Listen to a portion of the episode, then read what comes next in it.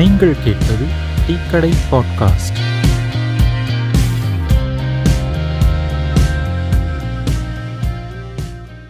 வணக்கம் மக்களே இது டீ கடை டிஸ்கஷன் எபிசோட் டுவெண்ட்டி ஒன். நான் டீ மாஸ்டர் என் கூட சரவணன் இருக்காரு. வணக்கம் சரவணன். வணக்கம் மாஸ்டர். இன்னைக்கு ஹரிஹரன் வந்திருக்காரு. வணக்கம் ஹரி. இன்னைக்கு ஆக்சுவலாக ஒரு கொலாபரேஷன் அப்படின்னு சொல்லலாம். திராவிட போல்ஸ்வீக் பாட்காஸ்ட்லேருந்து தேவா வந்திருக்காரு. வணக்கம் தேவா. வணக்கம் அரச வன்முறை. பொதுவாகவே ஒரு மக்களாட்சி ஒரு டெமோக்ரஸி அப்படின்னாவே அரசாங்கத்துக்கும் அந்த நாட்டோட குடிமக்களுக்கும் ஒரு கம்யூனிகேஷன் அப்படின்றது தொடர்ந்து போயிட்டே இருக்கணும். டெமோக்ரஸின்னாவே அதான மக்க குடிமக்களோட பங்கேற்பு இருக்கணும் அரசாங்கத்தில். இப்போது இந்தியாவில் இருக்கிற அந்த டெமோக்ராட்டிக் செட்டப்பில் இந்த குடிமக்களோட கருத்து அரசாங்கத்துக்கு போய் சேர்ற மாதிரி அந்த செட்டப் இருக்கா? அதாவது குடிமக்களோட கருத்தை கேட்குற மாதிரி இந்த கவர்மெண்ட்ஸ் வந்து வடிவமைக்கப்பட்டிருக்கா? அப்படின்னு பார்த்தோன்னா இல்லைன்னு தான் சொல்லணும். ஏன்னா அஞ்சு வருஷத்துக்கு ஒரு தடவை தான் இங்கே ஆட்சியில் இருக்கிறவங்க மக்கள்கிட்ட போகிறாங்க அந்த ஓட்டு கேட்குறாங்க ஓட்டு வாங்கிட்டு அவங்க கவர்மெண்ட் ஃபார்ம் பண்ணதுக்கப்புறமா அந்த மக்களோட இருக்கிற தொடர்புன்றது சுத்தமாக துண்டிக்கப்பட்டது அப்படின்னே சொல்லலாம். இது வந்து பார்த்தீங்கன்னா அந்த காலனிய ஆட்சி அந்த ஆங்கிலேய காலனிய ஆட்சியோட ஒரு தொடர்ச்சியாக தான் இருந்துக்கிட்டு இருக்குது என்ன இப்போ அஞ்சு வருஷத்துக்கு ஒரு தடவை ஓட்டு போடுறோம். அப்போ ஓட்டு போடலை அப்படின்ற மாதிரி தான் இருக்குது ஏன்னா அவங்களும் மக்களோட கருத்துக்களெல்லாம் கேட்கறது கிடையாது. அவங்களாம் முடிவெடுப்பாங்க. பிரிட்டிஷ் கவர்மெண்ட் வந்து இந்த ஈஸ்ட் இந்தியா கம்பெனி வந்து அவங்களா ஒரு முடிவு எடுப்பாங்க அதை செயல்படுத்துவாங்க. மக்களோட குறைகளையோ அவங்களோட கருத்துக்களையோ எல்லாம் பெருசாக கேட்கறதில்ல. இப்போவும் அதே மாதிரி தான் தொடர்ந்து வந்துக்கிட்டு இருக்கு. இப்போது ஒரு திட்டத்தை கொண்டு வரோம்னு வச்சுக்கோங்களேன். இப்போது நம்ம எக்ஸாம்பிளுக்கு கூடங்குளம் அந்த திட்டம் இருக்குது அப்படின்னா கூடங்குளத்தில் அணு உலை கொண்டுட்டு வரோம் அப்படின்னா அந்த திட்டத்தை பற்றி மக்கள்கிட்ட தெளிவாக சொல்கிறது கிடையாது. சரி கொண்டு வந்துட்டீங்க. மக்கள் வந்து ஒரு எதிர்கருத்து வைக்கிறாங்க அப்படின்னா அந்த எதிர்கருத்தை காது கொடுத்து கேட்கறதே கிடையாது. ஸோ இதுதான் நம்ம யதார்த்தத்தில் இந்தியாவில் இருக்கிற இந்த அரசாங்கமும் குடிமக்களும் இந்த மாதிரி தான் இருக்காங்க. இந்த கம்யூனிகேஷனை துண்டிக்கிறதுன்றதே ஒரு வன்முறை. நம்ம ஃபிசிக்கல் வயலன்ஸ்லாம் அது இது இதோட அடுத்த ஸ்டேஜ் தான் அது. குடிமக்கள் என்ன கருத்து சொல்கிறாங்கன்றதை நான் கேட்க மாட்டேன். என்னோட இதையும் நான் தெளிவாக சொல்லி புரிய வைக்க மாட்டேன் அப்படின்றது இதுவே ஒரு வயலன்ஸுன்ற ஸோ இதுக்கு அடுத்து தான் நம்ம அந்த ஃபிசிக்கல் வயலன்ஸ் இந்த போலீஸ் ப்ரூட்டாலிட்டியோ இல்லை மற்ற ஆயுதப்படைகளோட இதுவோ மொத்தமாக அந்த அட்மினிஸ்ட்ரேஷனோட அந்த ஃபிசிக்கல் வயலன்ஸை பற்றியோ பேசலாம். ஸோ இதுவே ஒரு வன்முறை தான். சொல்லுங்கள் தேவா. இல்லை இங்கே போலீஸ் தொடர்ந்து வந்து இந்த அரச வன்முறையில ஒரு முதன்மையான ஒரு கரம். ராணுவங்களும் இருக்கு துணை ராணுவ படைகளும் இருக்கு அப்புறம் அரசு அதிகாரமும் இருக்கு அதிகார வர்க்கமும் இருக்கு. இந்த பல விதங்கள்ல வந்து இங்க ஸ்டேட் டெரரிசம் சொல்ல முடியாது. அரச பயங்கரவாதம் சொல்லணும் ஸோ இந்த இது வந்து பல வகையில இருக்கு. ஆனா பொதுவா மக்களை காமனா பாதிக்கிறது வந்து போலீஸ் மூலமா நடத்தப்படுறது ரொம்ப அதிகமா பாதிக்கும் இப்ப நம்ம காஷ்மீர்லயோ மணிப்பூர்லயோ இருந்தோம்னா ராணுவ மற்றும் துணை ராணுவ படைகளோட பாதிப்புகள் நமக்கு அதிகமா இருந்திருக்கும் தெரிஞ்சிருக்கும். ஆனா நாம வந்து தமிழ்நாட்டுல இருக்கிறதாலயோ இல்ல ஆந்திரால கேரளால இருக்கிறதாலயோ நமக்கு வந்து போலீஸ் புரூட்டாலிட்டிங்கிறது தான் ரொம்ப அதிகமா இருக்கும். ஒண்ணு. அப்புறம் இந்த போலீஸ் புரூட்டாலிட்டிலும் பல வகைகள் இருக்கு. சாதாரண சிட்டிசன்ஸ்ல இருந்து ஆஹ், பழங்குடியின மக்கள் மேல நடக்கிறது. அப்புறம் ஒரு பர்டிகுலர் கம்யூனிட்டி மேல நடத்துறது இப்ப கொடியங்குளம் மாதிரி ஒரு தாழ்த்தப்பட்ட மக்களுக்கு எதிராக நடக்கிறது. அப்புறம் அரசாங்கமே சுட சொல்லி பண்றது ஒரு போராட்டத்துக்கு எதிராக அது உங்களுக்கு தெரியும் இமானுவேல் சேகரன் நடந்த அந்த பூஜையில் நடந்த பிரச்சனைகளாக இருக்கட்டும் அது ஜெயலலிதா ஆட்சி காலத்தில் நடந்தா இருக்கட்டும் இப்போ எடப்பாடியார் ஆட்சி காலத்தில் தூத்துக்குடி துப்பாக்கி சூடா இருக்கட்டும் இப்படி பல விதங்கள்ல இருக்கு. ஸோ இங்கே என்ன நடக்குதுன்னா பொதுவாகவே ஒரு போலீஸ்ங்கிறது எப்படி பயன்படுத்தப்படுதுன்னா ஒரு அரசாங்கத்தோட ஒரு காவல் மிருகம் மாதிரி தான் பயன்படுத்தப்படுது. இப்போ தண்ணி பிரச்சனைக்காக மக்கள் போராடிட்டு இருந்தாங்கன்னா அந்த தண்ணி பிரச்சனைக்கான சொல்யூஷன் பேசுகிற ஆட்கள் அங்கே வந்து பேசுறது இல்லை போலீஸ் தான் வந்து பேசுது. ஒரு பெண்ணுக்கு ஒரு பிரச்சனைன்னு சொல்லி போய் அங்கே போய் பேசினாலும் அங்கேயே வந்து போலீஸ் தான் வருது. ஸோ எல்லா விதங்கள்லையும் எல்லா இடங்கள்லையும் போலீஸ் மட்டுமே தான் எல்லா பிரச்சனையும் தலையிடுது. ஏன்னா இவர்கள் அரசு அதிகாரிகளோ அதிகார வர்க்கமோ இல்ல அரசியல்வாதிகளோ மக்களிடம் நேரடியா போய் போராட்டத்துல கலந்துக்கிறவங்க கிட்ட எக்ஸ்பிளைன் பண்றதோ பேசுறதோ அவங்க விரும்புறது இல்லை அவர்களுக்கு தேவை அமைதி. நீங்க போய் அவங்கள அமைதிப்படுத்துங்க. நீங்க போய் அவங்கள சமாதானப்படுத்துங்க. முடியலையா அடிங்க சிறையில தள்ளுங்க எல்லாரையும் கொண்டு போய் காலி பண்ணுங்க. சோ இந்த பழக்கங்கிறது வெள்ளக்காரங்காலத்துல சொல்லலாம். இந்தியாவுல இருக்கிற மக்களை இந்தியர்களை வச்சு அடிச்சு துவச்சு மேனேஜ் பண்ணி அவனோட நிர்வாகத்துக்கு கீழே வச்சிருக்குது. அவன் வெள்ளக்காரன் போயிருந்தப்போ இந்த கட்டமைப்பு மொத்தமா இடிச்சுட்டு மேல் கட்டமைப்பு பண்ணல. மாறாக அதிகார மாற்றம் தான் நடந்துச்சு. ஸோ அதனால அந்த சுச்சுவேஷனை நம்ம இப்பயும் கோத்ரூ பண்ணிக்கிட்டு இருக்கோம். ஸோ இதன் அடிப்படையில் தான் நீங்க வந்து இதை பார்க்கணும். இல்ல இங்க ஜனநாயகம்ங்கிற அமைப்பை எப்படி இருக்குன்னா மக்கள் கிட்ட அஞ்சு வருஷத்துக்கு ஒரு வாட்டி போய் உங்களுக்கு ஒரு மன்னரை தேர்ந்தெடுங்க அப்படின்னு சொல்ற மாதிரி ஒரு கட்டமைப்பா தான் இருக்கு. அஞ்சு வருஷத்துக்கு ஒரு வாட்டி வேற வழி இல்லாம மக்கள் மாத்தி மாத்தி ஒரு ரெண்டு மூணு பேருக்குள்ள வந்து தங்களை ஹோல்ட் பண்ணிக்க வேண்டிய ஒரு கட்டாயத்துல இருக்கு.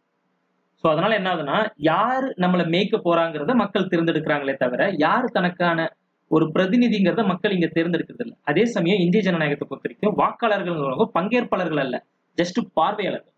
அந்த பார்வையாளர்களுக்கான டியூட்டியை மட்டும் அவங்க அஞ்சு வருஷத்துக்கு ஒரு வாட்டி செஞ்சுட்டு போயிடுறாங்க. ஸோ அதனால ஜனநாயகம் மக்கள் அரசு இதுக்கு எல்லாத்துக்கும் இடையில பெரிய பெரிய அளவுல சோறுகள் கட்டப்பட்டாச்சு. ஸோ அதன் அடிப்படையில இருந்தா நீங்க வந்து இந்த அரச வன்முறைங்கிறது எந்த அடிப்படையில பாதிக்குது? ஃபார் எக்ஸாம்பிளுக்கு நீங்க வந்து வீரப்பன் தேடுதல் வேட்டையில அந்த காடுகள்ல இருந்த பழங்குடியின மக்களுக்கு நிகழ்ந்த வன்முறைகள் அநீதிகளை தமிழக போலீஸ் மட்டும் பண்ணாம கர்நாடக போலீஸும் பண்ணிருக்கு. ஸோ இந்தியா முழுக்கவே போலீஸ்ங்கிறது இப்படிதான் இருக்கு. வேறுபாடுகளற்று ஒரு துறை வந்து வன்முறையோட மட்டுமே செயல்படுதுன்னா அது இந்திய போலீஸ் துறை தான். எல்லா மாநிலங்கள்லயும்.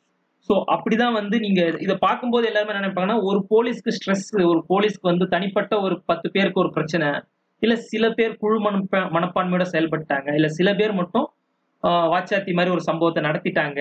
அப்படின்னு வந்து இதை வந்து ஒரு சுருக்கமா சுருக்கி பார்க்க முடியாது இந்த பிரச்சனையை. இது வைடன் ஆஸ்பெக்ட்ல பார்க்கும்போது இவர்கள் வச்சு வளர்க்கறதே இவர்களை அடுத்தவங்க அடிக்கிறதுக்கு தான். ஸோ அப்படிதான் வந்து இவர்கள் பழக்கப்படுத்தப்பட்டிருக்காங்க. அதாவது இந்த அதிகார அதிகாரம் மக்களோட நெருக்கமா வர்ற இடம் வந்து இந்த போலீஸ் அப்படிங்கிற அந்த அதிகாரம் தான். அதுக்கு அதுக்கு மேல இருக்க அதிகாரங்கள்லாம் மக்களோட ரொம்ப நெரு நெருக்கமான அதிகாரங்கள் கிடையாது. அவங்க வந்து நீங்கள் சொன்ன மாதிரி அது வந்து லெஜிஸ்லேட்டர் லெஜிஸ்லேஷரா இருக்கலாம் இல்லை அட்மினிஸ்ட்ரேஷனில் இருக்கிற சில மேலே இருக்கிற அதிகாரிகளாக இருக்கலாம் ஜுடிஷியரியாக இருக்கலாம். இது எல்லாமே வந்து போ- ஒரு போ- போலீஸ் இல்லைன்னா லா கீப்பர்ஸ் வந்து இருக்கிற அந்த மக்கள் கூட இருக்கிற நெருக்கம் இருக்கு இல்லையா? அது ரொம்ப ஜாஸ்தி. ஸோ அந்த மட்டத்தில் இருக்கிற அரச பயங்கரவாதம் தான் நமக்கு வெளிப்படையாக தெரியும். ஆனால் ஆக்ட் ஆக்சுவலான அரச பயங்கரவாதம் அப்படிங்கிறது எது அப்படின்னா அது ஐடியாலஜி பேஸ்ட் தான் நான் பார்க்குறேன். ஏன்னா ஒரு கேபிட்டலிஸ்டிக் கண்ட்ரியில் நமக்கு வந்து எந்த மாதிரியான அதிகாரங்கள் மக்களுக்கு போய் சேரணும் அப்படிங்கிறத அவங்க வந்து முன்கூட்டியே அதை தீர்மானிச்சு தான் அந்த இந்த இந்த எல்லா ஸ்ட்ரக்சர் ஆஃப் அந்த கண்ட்ரியோட எல்லா ஸ்ட்ரக்சருமே ஒர்க் ஆகும். லெஜிஸ்லேஷன்லேருந்து எக்ஸிக்யூட்டிவ்ஸ்ல இருந்து நம்ம ஜுடிஷியரில இருந்து எல்லாமே அப்படிதான் வ- அதுக்கேத்த மாதிரி தான் ஒர்க் ஆகும். அந்த அந்த ஐடியாலஜி பேஸ்டு பிரச்சனைகள்னால தான் இந்த இந்த நமக்கு வெளிப்படையா தெரி தெரியிற இந்த அரச பயங்கரவாதங்கள் இந்த போலீஸ் வரைக்கும் அதாவது டைரக்டா மக்களை கண்ட்ரோல் பண்ற இடத்துல இருக்கிற போலீஸ் வரைக்கும் நமக்கு தெரியுது நம்ம வந்து எப்பொழுதுமே வந்து இப்போ ஒரு ஒரு ஒரு கலவரம் நடக்குது. அந்த கலவரம் வந்து அரச பயங்கரவாதத்தினால தூண்டப்பட்டு போலீஸ் வந்து மக்கள் மேலே இப்ப இப்ப நீங்க கரண் படத்துல பேசின அந்த கொடியங்குள சம்பவமே எடுத்துக்கோங்க அந்த கலவரத்துக்கு பின்னாடி இருந்த அரசியல் என்ன அப்படின்னு நம்ம ஒழுங்கா உன்னிப்பா கவனிச்சோம் அப்படின்னா அது ஜெயலலிதா ஆட்சியில நடந்துச்சுங்கிறத விட அதுக்கு பின்னாடி இந்த அந்த கேஸ்ட் பாலிடிக்ஸ் வந்து குறிப்பா தே ஒரு ஒரு கம்யூனிட்டி தேவர் கம்யூனிட்டிங்கிறவங்க வந்து அந்த கொடியங்குள மக்களுக்கு எதிராக அவங்களோட வளர்ச்சியை பிடிக்காம இது இத்தனைக்கும் இது கேஸ்ட் வந்து டைரக்டா அவங்களோட மேல் கீழ் அப்படிங்கிற அந்த சண்டை இல்லை. ஆக்சுவலா கொடியங்குளம் வந்து நீங்க பாத்தீங்கன்னா ஹிஸ்டாரிக்கலா படிச்சு பார்த்தோம்னா அவங்க ரொம்ப ப்ராஸ்பரஸா வந்திருக்காங்க ரொம்ப வெளிநாட்டுகள்லாம் நிறைய இடம் பெயர்ந்திருக்காங்க. நிறைய சோர்ஸ் ஆஃப் இன்கம் அவங்களுக்கு இருந்திருக்கு. நல்லா ரிச்சா வாழ்ந்திருக்காங்க. பட் ஆனா அந்த அந்த எக்கனாமிக் இம்ப்ரூவ்மெண்ட் வந்து அவங்களால இந்த இந்த ஒரு பெரிய சமூகத்தால் ஒத்துக்க முடியல. அந்த சமூக ஃபேக்டர் வந்து அரசியலில் எப்படி இயங்குச்சு அப்படின்னு பார்த்தீங்கன்னா இந்த மன்னார்குடி மாஃபியா இருந்த அந்த அந்த கோஷ்டி தான் அதுக்கு வந்து முழுக்க முழுக்க பொறுப்பேற்கணும் அப்படிங்கறத அந்த அந்த ஹிஸ்டரியை படிக்கும் போது நமக்கு தெரியும். ஏன்னா அந்த அளவுக்கு அவங்க இன்வால்வ் பண்ணி இன்வால்வ் ஆயிருக்காங்க. ஸோ மேலே இருக்கிறவங்களோட அந்த பார்வையை நம்ம பார்க்காம அவங்க அவங்கள பற்றி புரிஞ்சுக்காம ஜஸ்ட் போலீஸ் பூந்து இந்த வேலையை பண்ணிடுச்சு போலீஸ் பூந்து இந்த வேலையை பண்ணிடுச்சுன்னு நம்ம வந்து ரொம்ப கீழே இருக்கிற ஒரு ப்ராப்ளமையே நம்ம அட்ரஸ் பண்றதுனால தான் இதுல இருக்கிற இதுல இருக்க இந்த இந்த ப்ராப்ளம் திரும்ப திரும்ப நடந்துகிட்டே இருக்கு. இப்ப தூத்துக்குடி எடுத்துக்கோங்க. தூத்துக்குடியில துப்பாக்கி சூடு நடக்குது. துப்பாக்கி சூடுக்கு யார் உத்தரவிட்டாங்கங்கிறது இன்னைக்கு வரைக்கும் நமக்கு தெரியவே தெரியும் ஏதாவது ஒரு ஒரு வ- ஒரு ஒரு ரெவன்யூ இன்ஸ்பெக்டரையோ இல்லைன்னா ஒரு வில்லேஜ் அட்மினிஸ்ட்ரேட்டிவ் ஆஃபீஸரோ கணக்கு காட்டுவாங்க. ஆனா அதான் உண்மையா? அப்படின்னா இல்லை. நம்ம என்ன பண்ணுவோம்னா நம்ம அந்த போலீஸ் அந்த இதுல ஏறி சுட்ட அந்த புகைப்படங்களையும் அந்த வீடியோ காட்சிகளையும் பார்த்துட்டு போலீஸுக்கு மேல வந்து நமக்கான கோபம் வந்து குவியறதுங்கிறது வந்து எந்த வகையிலையும் இதை திரும்பி நிறுத்தவே நிறுத்தாது. இது வந்து நம்ம எதை எதை எதை நோக்கி திருப்பணும் அப்படின்னா அந்த அந்த அந்த அந்த அரசியல் அரசியல் அதிகாரத்துல இருக்கிற அந்த ஆட்சியாளர்களோட மனநிலை அந்த ஐடியாலஜிக்கு நோக்கி திருப்பணும். அதுதான் வந்து இந்த அரச அரச பயங்கரவாதத்துக்கு முழு காரணம்னு சொல்லுவாங்க. ஏன்னா இப்போ பாத்தீங்கன்னா இந்தியன் பீனல் கோட் எடுத்துக்கோங்க. இந்தியன் பீனல் கோட் டிராஃப்ட் பண்ணது யாரு? இந்தியாவா? இப்ப நம்ம கான்ஸ்டியூஷன் ஆஃப் இந்தியா இருக்கு. கான்ஸ்டியூஷன் இந்தியாவை டிராஃப்ட் பண்ணது அம்பேத்கர் அம்பேத்கர் தலைமையிலான ஒரு பெரிய கமிட்டி இந்தியாவுக்காக பிரத்யேகமா அவர் உட்காந்து ஒரு ஒரு இது எடுத்து முடிவெடுத்து பண்ணாங்க. ஆனா இந்தியன் பீனல் கோடை வந்து நம்ம டிராஃப்ட் பண்ணது கிடையாது. அது மெக்காலேக்கு டிராஃப்ட் பண்ணது. அது வந்து ஒரு த- ஒரு பிரிட்டிஷார் வந்து இங்க அடிமைப்படுத்துறதுக்காகவே உருவாக்கின உருவாக்கப்பட்ட ஒரு சிஸ்டம் தான் இந்த இந்தியன் பீனல் கோட் அதை நம்ம வந்து கொஞ்சம் கொஞ்சம் மாற்றி அங்கங்கே கொஞ்சம் கொஞ்சம் இம்ப்ரூவைஸ் பண்ணுறதோ இல்லைன்னா வந்து கொஞ்சம் கொஞ்சம் அதை வந்து அந்த ஸ்ட்ரக்சரை வந்து லைட்டாக அங்கங்கே அட்ஜஸ்ட் பண்ணிக்கிறது தவிர இந்த இந்தியன் பீனல் கோட் அப்படிங்கிறதே வந்து இட் இஸ் டூ அப்ரஸ் அவ்வளோதான் அந்த அந்த சட்டங்கள் வந்து எப்படி நம்ம ஜனநாயகத்தை வலுப்படுத்தும்? அது ஜனநாயகத்தை வலுப்படுத்தவே படுத்தாது. அது ஜனநாயக மாறாக ஜனநாயக நெறிமுறைகளை இல்லை ஜனநாயக வழிமுறைகளை அதை ஒடுக்க தான் அது வந்து முற்படுமே தவிர அது வந்து ஜனநாயகத்தை வலுப்படுத்தாது. அங்கேயே பிரச்சனை இருக்கு. இது வந்து சிஸ்டமேட்டிக்கலான ப்ராப்ளம் நம்ம வந்து ஆனா நம்ம எப்பொழுதுமே வந்து இதை பத்தி பேசுறவங்க இல்ல இதை இதை எதிர்த்து எழுதுறவங்க இல்ல இதை இதை இப்ப படம் வரைக்குமே இப்ப கர்ணன் படம் வரைக்குமே நம்மளோட கோவத்தை எங்க திருப்புறாங்க அப்படிங்கறதுலயே ஒரு பெரிய அரசியல் இருக்கு. அந்த அரசியலை நம்ம திரும்பி பேசணும். ஏன்னா நம்ம கோவத்தை வந்து போலீஸ் மேலேயோ இல்லை அங்கே இருக்க ஐஏஎஸ் ஆஃபீஸர்ஸ் மேலேயோ இல்லை வட்ட அங்கே இருக்க விஏஓ மேலேயோ இல்லைன்னா ஒரு ஒரு ரெவன்யூ இன்ஸ்பெக்டர் மேலேயோ இந்த இந்த இதுக்குள்ளேயே நிறுத்திடுறாங்க. ஆக்சுவலாக வந்து நம்ம அதை வந்து அதுக்கு அடுத்த லெவலுக்கு எடுக்கணும். இப்ப சி சிஏஏ அப்படிங்கிற ஒரு சட்டம் இந்தியாவுக்கு வருது. அந்த சிஏஏ சட்டம் வந்து எந்த ஜனநாயக விளிமியங்களை வந்து பின்பற்றி அந்த சட்டத்தை கொண்டு வர கொண்டு வர முடியும் இந்தியாவில் அப்படி ஒரு சட்டத்தை இந்தியாவில் ஆஹ், யாராலையும் கொண்டு வர முடியாது. ஆனால் பிஜேபியால் கொண்டு வர முடியுது அப்படின்னா அவங்க எந்த வ- ஜ- ஜனநாயக ப்ராசஸ் அதாவது டெமோக்ராட்டிக் ப்ராசஸ்க்குள்ளேயே அவங்க வரல. அவங்க ஒரு டிஸ்கஷனுக்கே வரல. அந்த டிஸ்கஷனே இங்கே நடக்காது. அதுக்கெல்லாம் வந்து நீங்கள் உடனே சிஸ்டத்தில் வழி இருக்கா அப்படின்னு கேட்டிங்கன்னா வழி இருக்கு. இந்த இந்த கான்ஸ்டியூஷன் அதுக்கெல்லாம் அ, எந்த அமெண்ட்மெண்ட்டுக்கு முன்னாடியும் ஒரு கருத்து கணிப்பு எடுக்கணும் ஒரு மக்கள் கூட்டத்தை கூட்டணும். இந்தியா பூரா வந்து அதை வந்து எல்லா ஸ்டேட்ஸ் ஸ்டேட் கவர்மெண்ட்ஸ் பண்ணணும். அதை இம்ப்ளிமெண்ட் பண்ணுறதுக்கு முன்னாடி இத்தனை இது நடக்கணும். இதுக்கு எல்லாத்துக்கும் சிஸ்டத்தில் ப்ரொவிஷன்ஸ் இருக்குது ஆனால் இதெல்லாம் செய்- செய்யாமல் இருக்கிறதுக்கான லூப் ஹோல்ஸும் இருக்குது அப்போ நம்மளோட சிஸ்டத்துல இருக்கிற பிரச்சனைகளையும் ஆட்சியாளர்களோட மனநிலையை தான் நம்ம வந்து அந்த ஃபேசிஸ்ட திங்கிங்கை தான் நம்ம வந்து இந்த அரசு பயங்கரவாதத்துக்கு பொறுப்பெடுக்க வைக்கணுமே தவிர நம்ம கோ இப்ப சாத்தான்குள்ள இஷ்யூல கூட சாத்தான்குளத்துல ரெண்டு பேர்த்த கூட்டிட்டு போய் அடிக்கிறாங்க. அந்த அந்த ம- அந்த அடிச்சு கொள்றாங்க அந்த அந்த மனநிலைக்கு இந்த போலீஸோட ஒரு ரெண்டு அந்த அந்த ஸ்டேஷன்ல இருந்த போலீஸ் போலீஸ் வந்து அந்த மனநிலைக்கு எப்படி எப்படி உட்பட்டாங்க எப்படி மாறினாங்க அப்படிங்கிறத பாத்தீங்கன்னா இது சிஸ்டமேட்டிக் ப்ராப்ளம் இங்க போலீஸ்க்கு வந்து நீங்க நீங்க நம்ம வந்து என்னதான் போலீஸை குறை சொன்னாலுமே இந்த போலீஸ்ல இருக்கிற சில பெரிய பிரச்சனைகள் போலீஸ் டிபார்ட்மெண்ட்ல பெரிய பிரச்சனைகள் நிறைய விவாதிக்கப்படாமையே இருக்கு. அங்க இருக்கிற ஸ்ட்ரெஸ் லெவல் இருக்கு அங்க இருக்கிற பாலிடிக்ஸ் இருக்கு அங்க இருக்க ஜாதி அரசியல் இருக்கு அங்க இருக்க டிபார்ட்மெண்ட்குள்ள இருக்கிற அப்ரேஷன் இருக்கு பெண்கள் மேல நடத்தப்படுற பாலியல் குற்றங்கள் இருக்கு ஏகப்பட்ட விஷயங்கள் இருக்குது போலீஸ் டிபார்ட்மெண்ட்டுக்குள்ள அத்தனை விஷயத்தோட அவுட்கம் தான் இது. இந்த மாதிரி அன்னைக்கு அன்னைக்கு ரெண்டு பேர் வந்து அந்த அந்த இதுக்கு பலியாறாங்க. இது வந்து ஏதோ ஒரு இன்ஸ்டன்ஸ்ல ஸ்பார்க்கில் நடக்கிறது கிடையாது. இது சிஸ்டமேட்டிக் ஃபெயிலியர் இந்த ஃபெயிலியருக்கு வந்து நம்ம வந்து அரசு அரசுகளை பொறுப்பேற்க பொறுப்பேற்க வைக்கணும். அந்த அரசுகள் கடைபிடிக்கிற கொள்கைகளை பொறுக்க இப்போ எப்பொழுதுமே வந்து ஜெயலலிதா ஆட்சியில வந்து ரவுடிசமே இருக்காது போலீஸ் எல்லாம் பயங்கர ஸ்ட்ரிக்டா இருப்பாங்க. சட்ட ஒழுங்கு இதா இருக்கும் அப்படின்னா அப்படின்னு ஆயிரத்தி எட்டு புரோட விடுவாங்க. ஆக்சுவலா ரவுடிஸ்க்கு பதிலாக போலீஸை ரவுடியா வச்சிருந்தது தான் ஜெயலலிதா ஜெயலலிதாவோட ஆட்சியர் இங்க இங்க வந்து போ அ- அப்படி அப்படி போலீஸை நீங்க ரவுடிசமோ இல்லைன்னா ஓப்பன் அப்ரஷனை வந்து கொண்டு போய் ஜனங்க மத்தியில திணிக்க வைக்கிறது பேரு சட்டம் ஒழுங்கு காப்பாத்துறது அப்படின்னு சொல் சொல்றதுங்கிறது வந்து என்ன மாதிரியான ஒரு மனநிலை? அதுதான் அரசு பயங்கரவாதம். அந்த மனநிலையே தப்பு. இந்த மக்கள்கிட்ட இருக்க அந்த மனநிலையே தப்பு இல்லையா?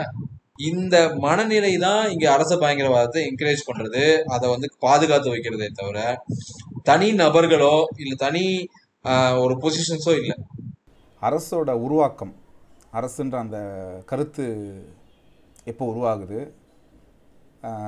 அது தேவை அது எப்படி அந்த அந்த சூழல் எப்படி இருக்குது அப்படின்னு நம்ம கொஞ்சம் பின்னோக்கி போய் பார்த்தோம்னா ப்ரிமிட்டிவ் சொசைட்டி இப்போது இப்போது நாடோடியாக இருந் இருக்கும் போதோ இல்லை வந்து மேய்ச்சல் நாகரிகத்தில் இருக்கும் போதோ ஒரு அமர்ந்த நாகரிகம்னு ஒன்று உருவா இருக்கும் போது பெரு பெருசாக நம்ம இப்போ பார்க்குற ஒரு எஸ்டாப்ளிஷ்டு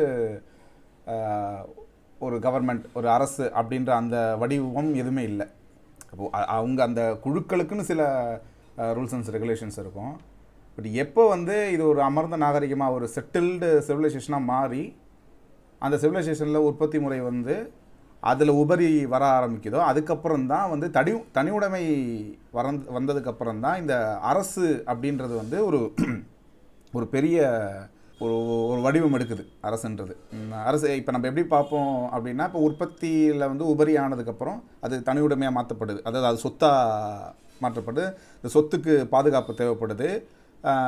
ஒரு குழுவில் எல்லாருமே உழைச்சது போய் ஒரு குழுவில் ஐம்பது பேர் உழைச்சா போதும் நூறு பேர் சாப்பிட்லான்ற நிலமை வரும்போது மிச்சம் இருக்கிறவங்க வந்து இந்த கலை அறிவியல் இது சம்மந்தப்பட்ட விஷயங்களில் ஈடுபடுறது.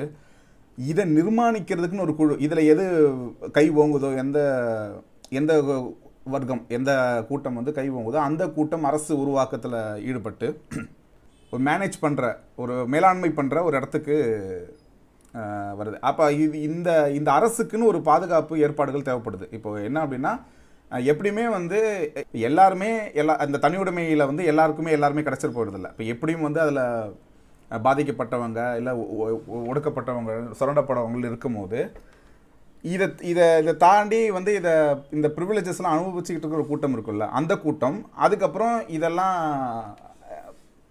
இவங்களெல்லாம் வந்து ஆட்சி பண்ற அதாவது அவங்கள வந்து மன்னரோ ஆளும் வர்க்கம். அப்படின்ற இப்போ இவங்களுக்கு வந்து இந்த இந்த இடைப்பட்ட ஆட்கள் இருக்கிறாங்களே இவங்களுக்கும் அரசுக்கும் இடையில ஒரு அரண் தேவைப்படுது. ஒரு ஒரு பாதுகாப்பு தேவைப்படும் அந்த பாதுகாப்புக்கான வடிவங்கள் தான் இந்த இந்த போலீஸாக இருக்கட்டும் இல்லை இப்போ இப்போ நம்மளுக்கு போலீஸ் அது இப்போ இந்த மாதிரி கேபிட்டலிஸ்ட்டுக்கு வந்ததுக்கப்புறம் இல்லை வந்து இந்த மாதிரி ஒரு டெமோக்ராட்டிக் ஃபார்முக்கு வந்ததுக்கப்புறம் நம்மளுக்கு அது போலீஸா அப்போயும் அது பாதுகாப்புக்குன்னு ஒரு அரண்மனையை சுற்றி இருக்கிற ஒரு பாதுகாப்பாக இருக்கட்டும் அப்போ இருக்கிற உளவுத்துறையாக இருக்கட்டும். இன்னொன்று வந்து இப்போ இந்த இந்த மன்னர் முறை முறையாட்சி முறையில் வந்து இப்போ இவங்க தொடர்ந்து அந்த ப்ரிவிலேஜ் அனுபவிச்சுட்டு வரணும். இப்போ இங்கே இருக்கிற டெமோக்ராட்டிக் ஃபார்ம் மாதிரி அப் இப்போ இருக்கிற மாதிரி அப்போ கிடையாதுல்ல. அப்போ தொடர்ந்து அவங்க அனுபவிச்சுட்டு வரணும்னா மக்கள் கிளர்ச்சிக்கு எதுவுமே அவங்க அவங்க வந்து சார் மக்கள் எதுவுமே எதுலையுமே கிளர்ச்சி அடைஞ்சிடக்கூடாதுன்னு ரொம்ப கவனமாக இருந்திருப்பாங்க.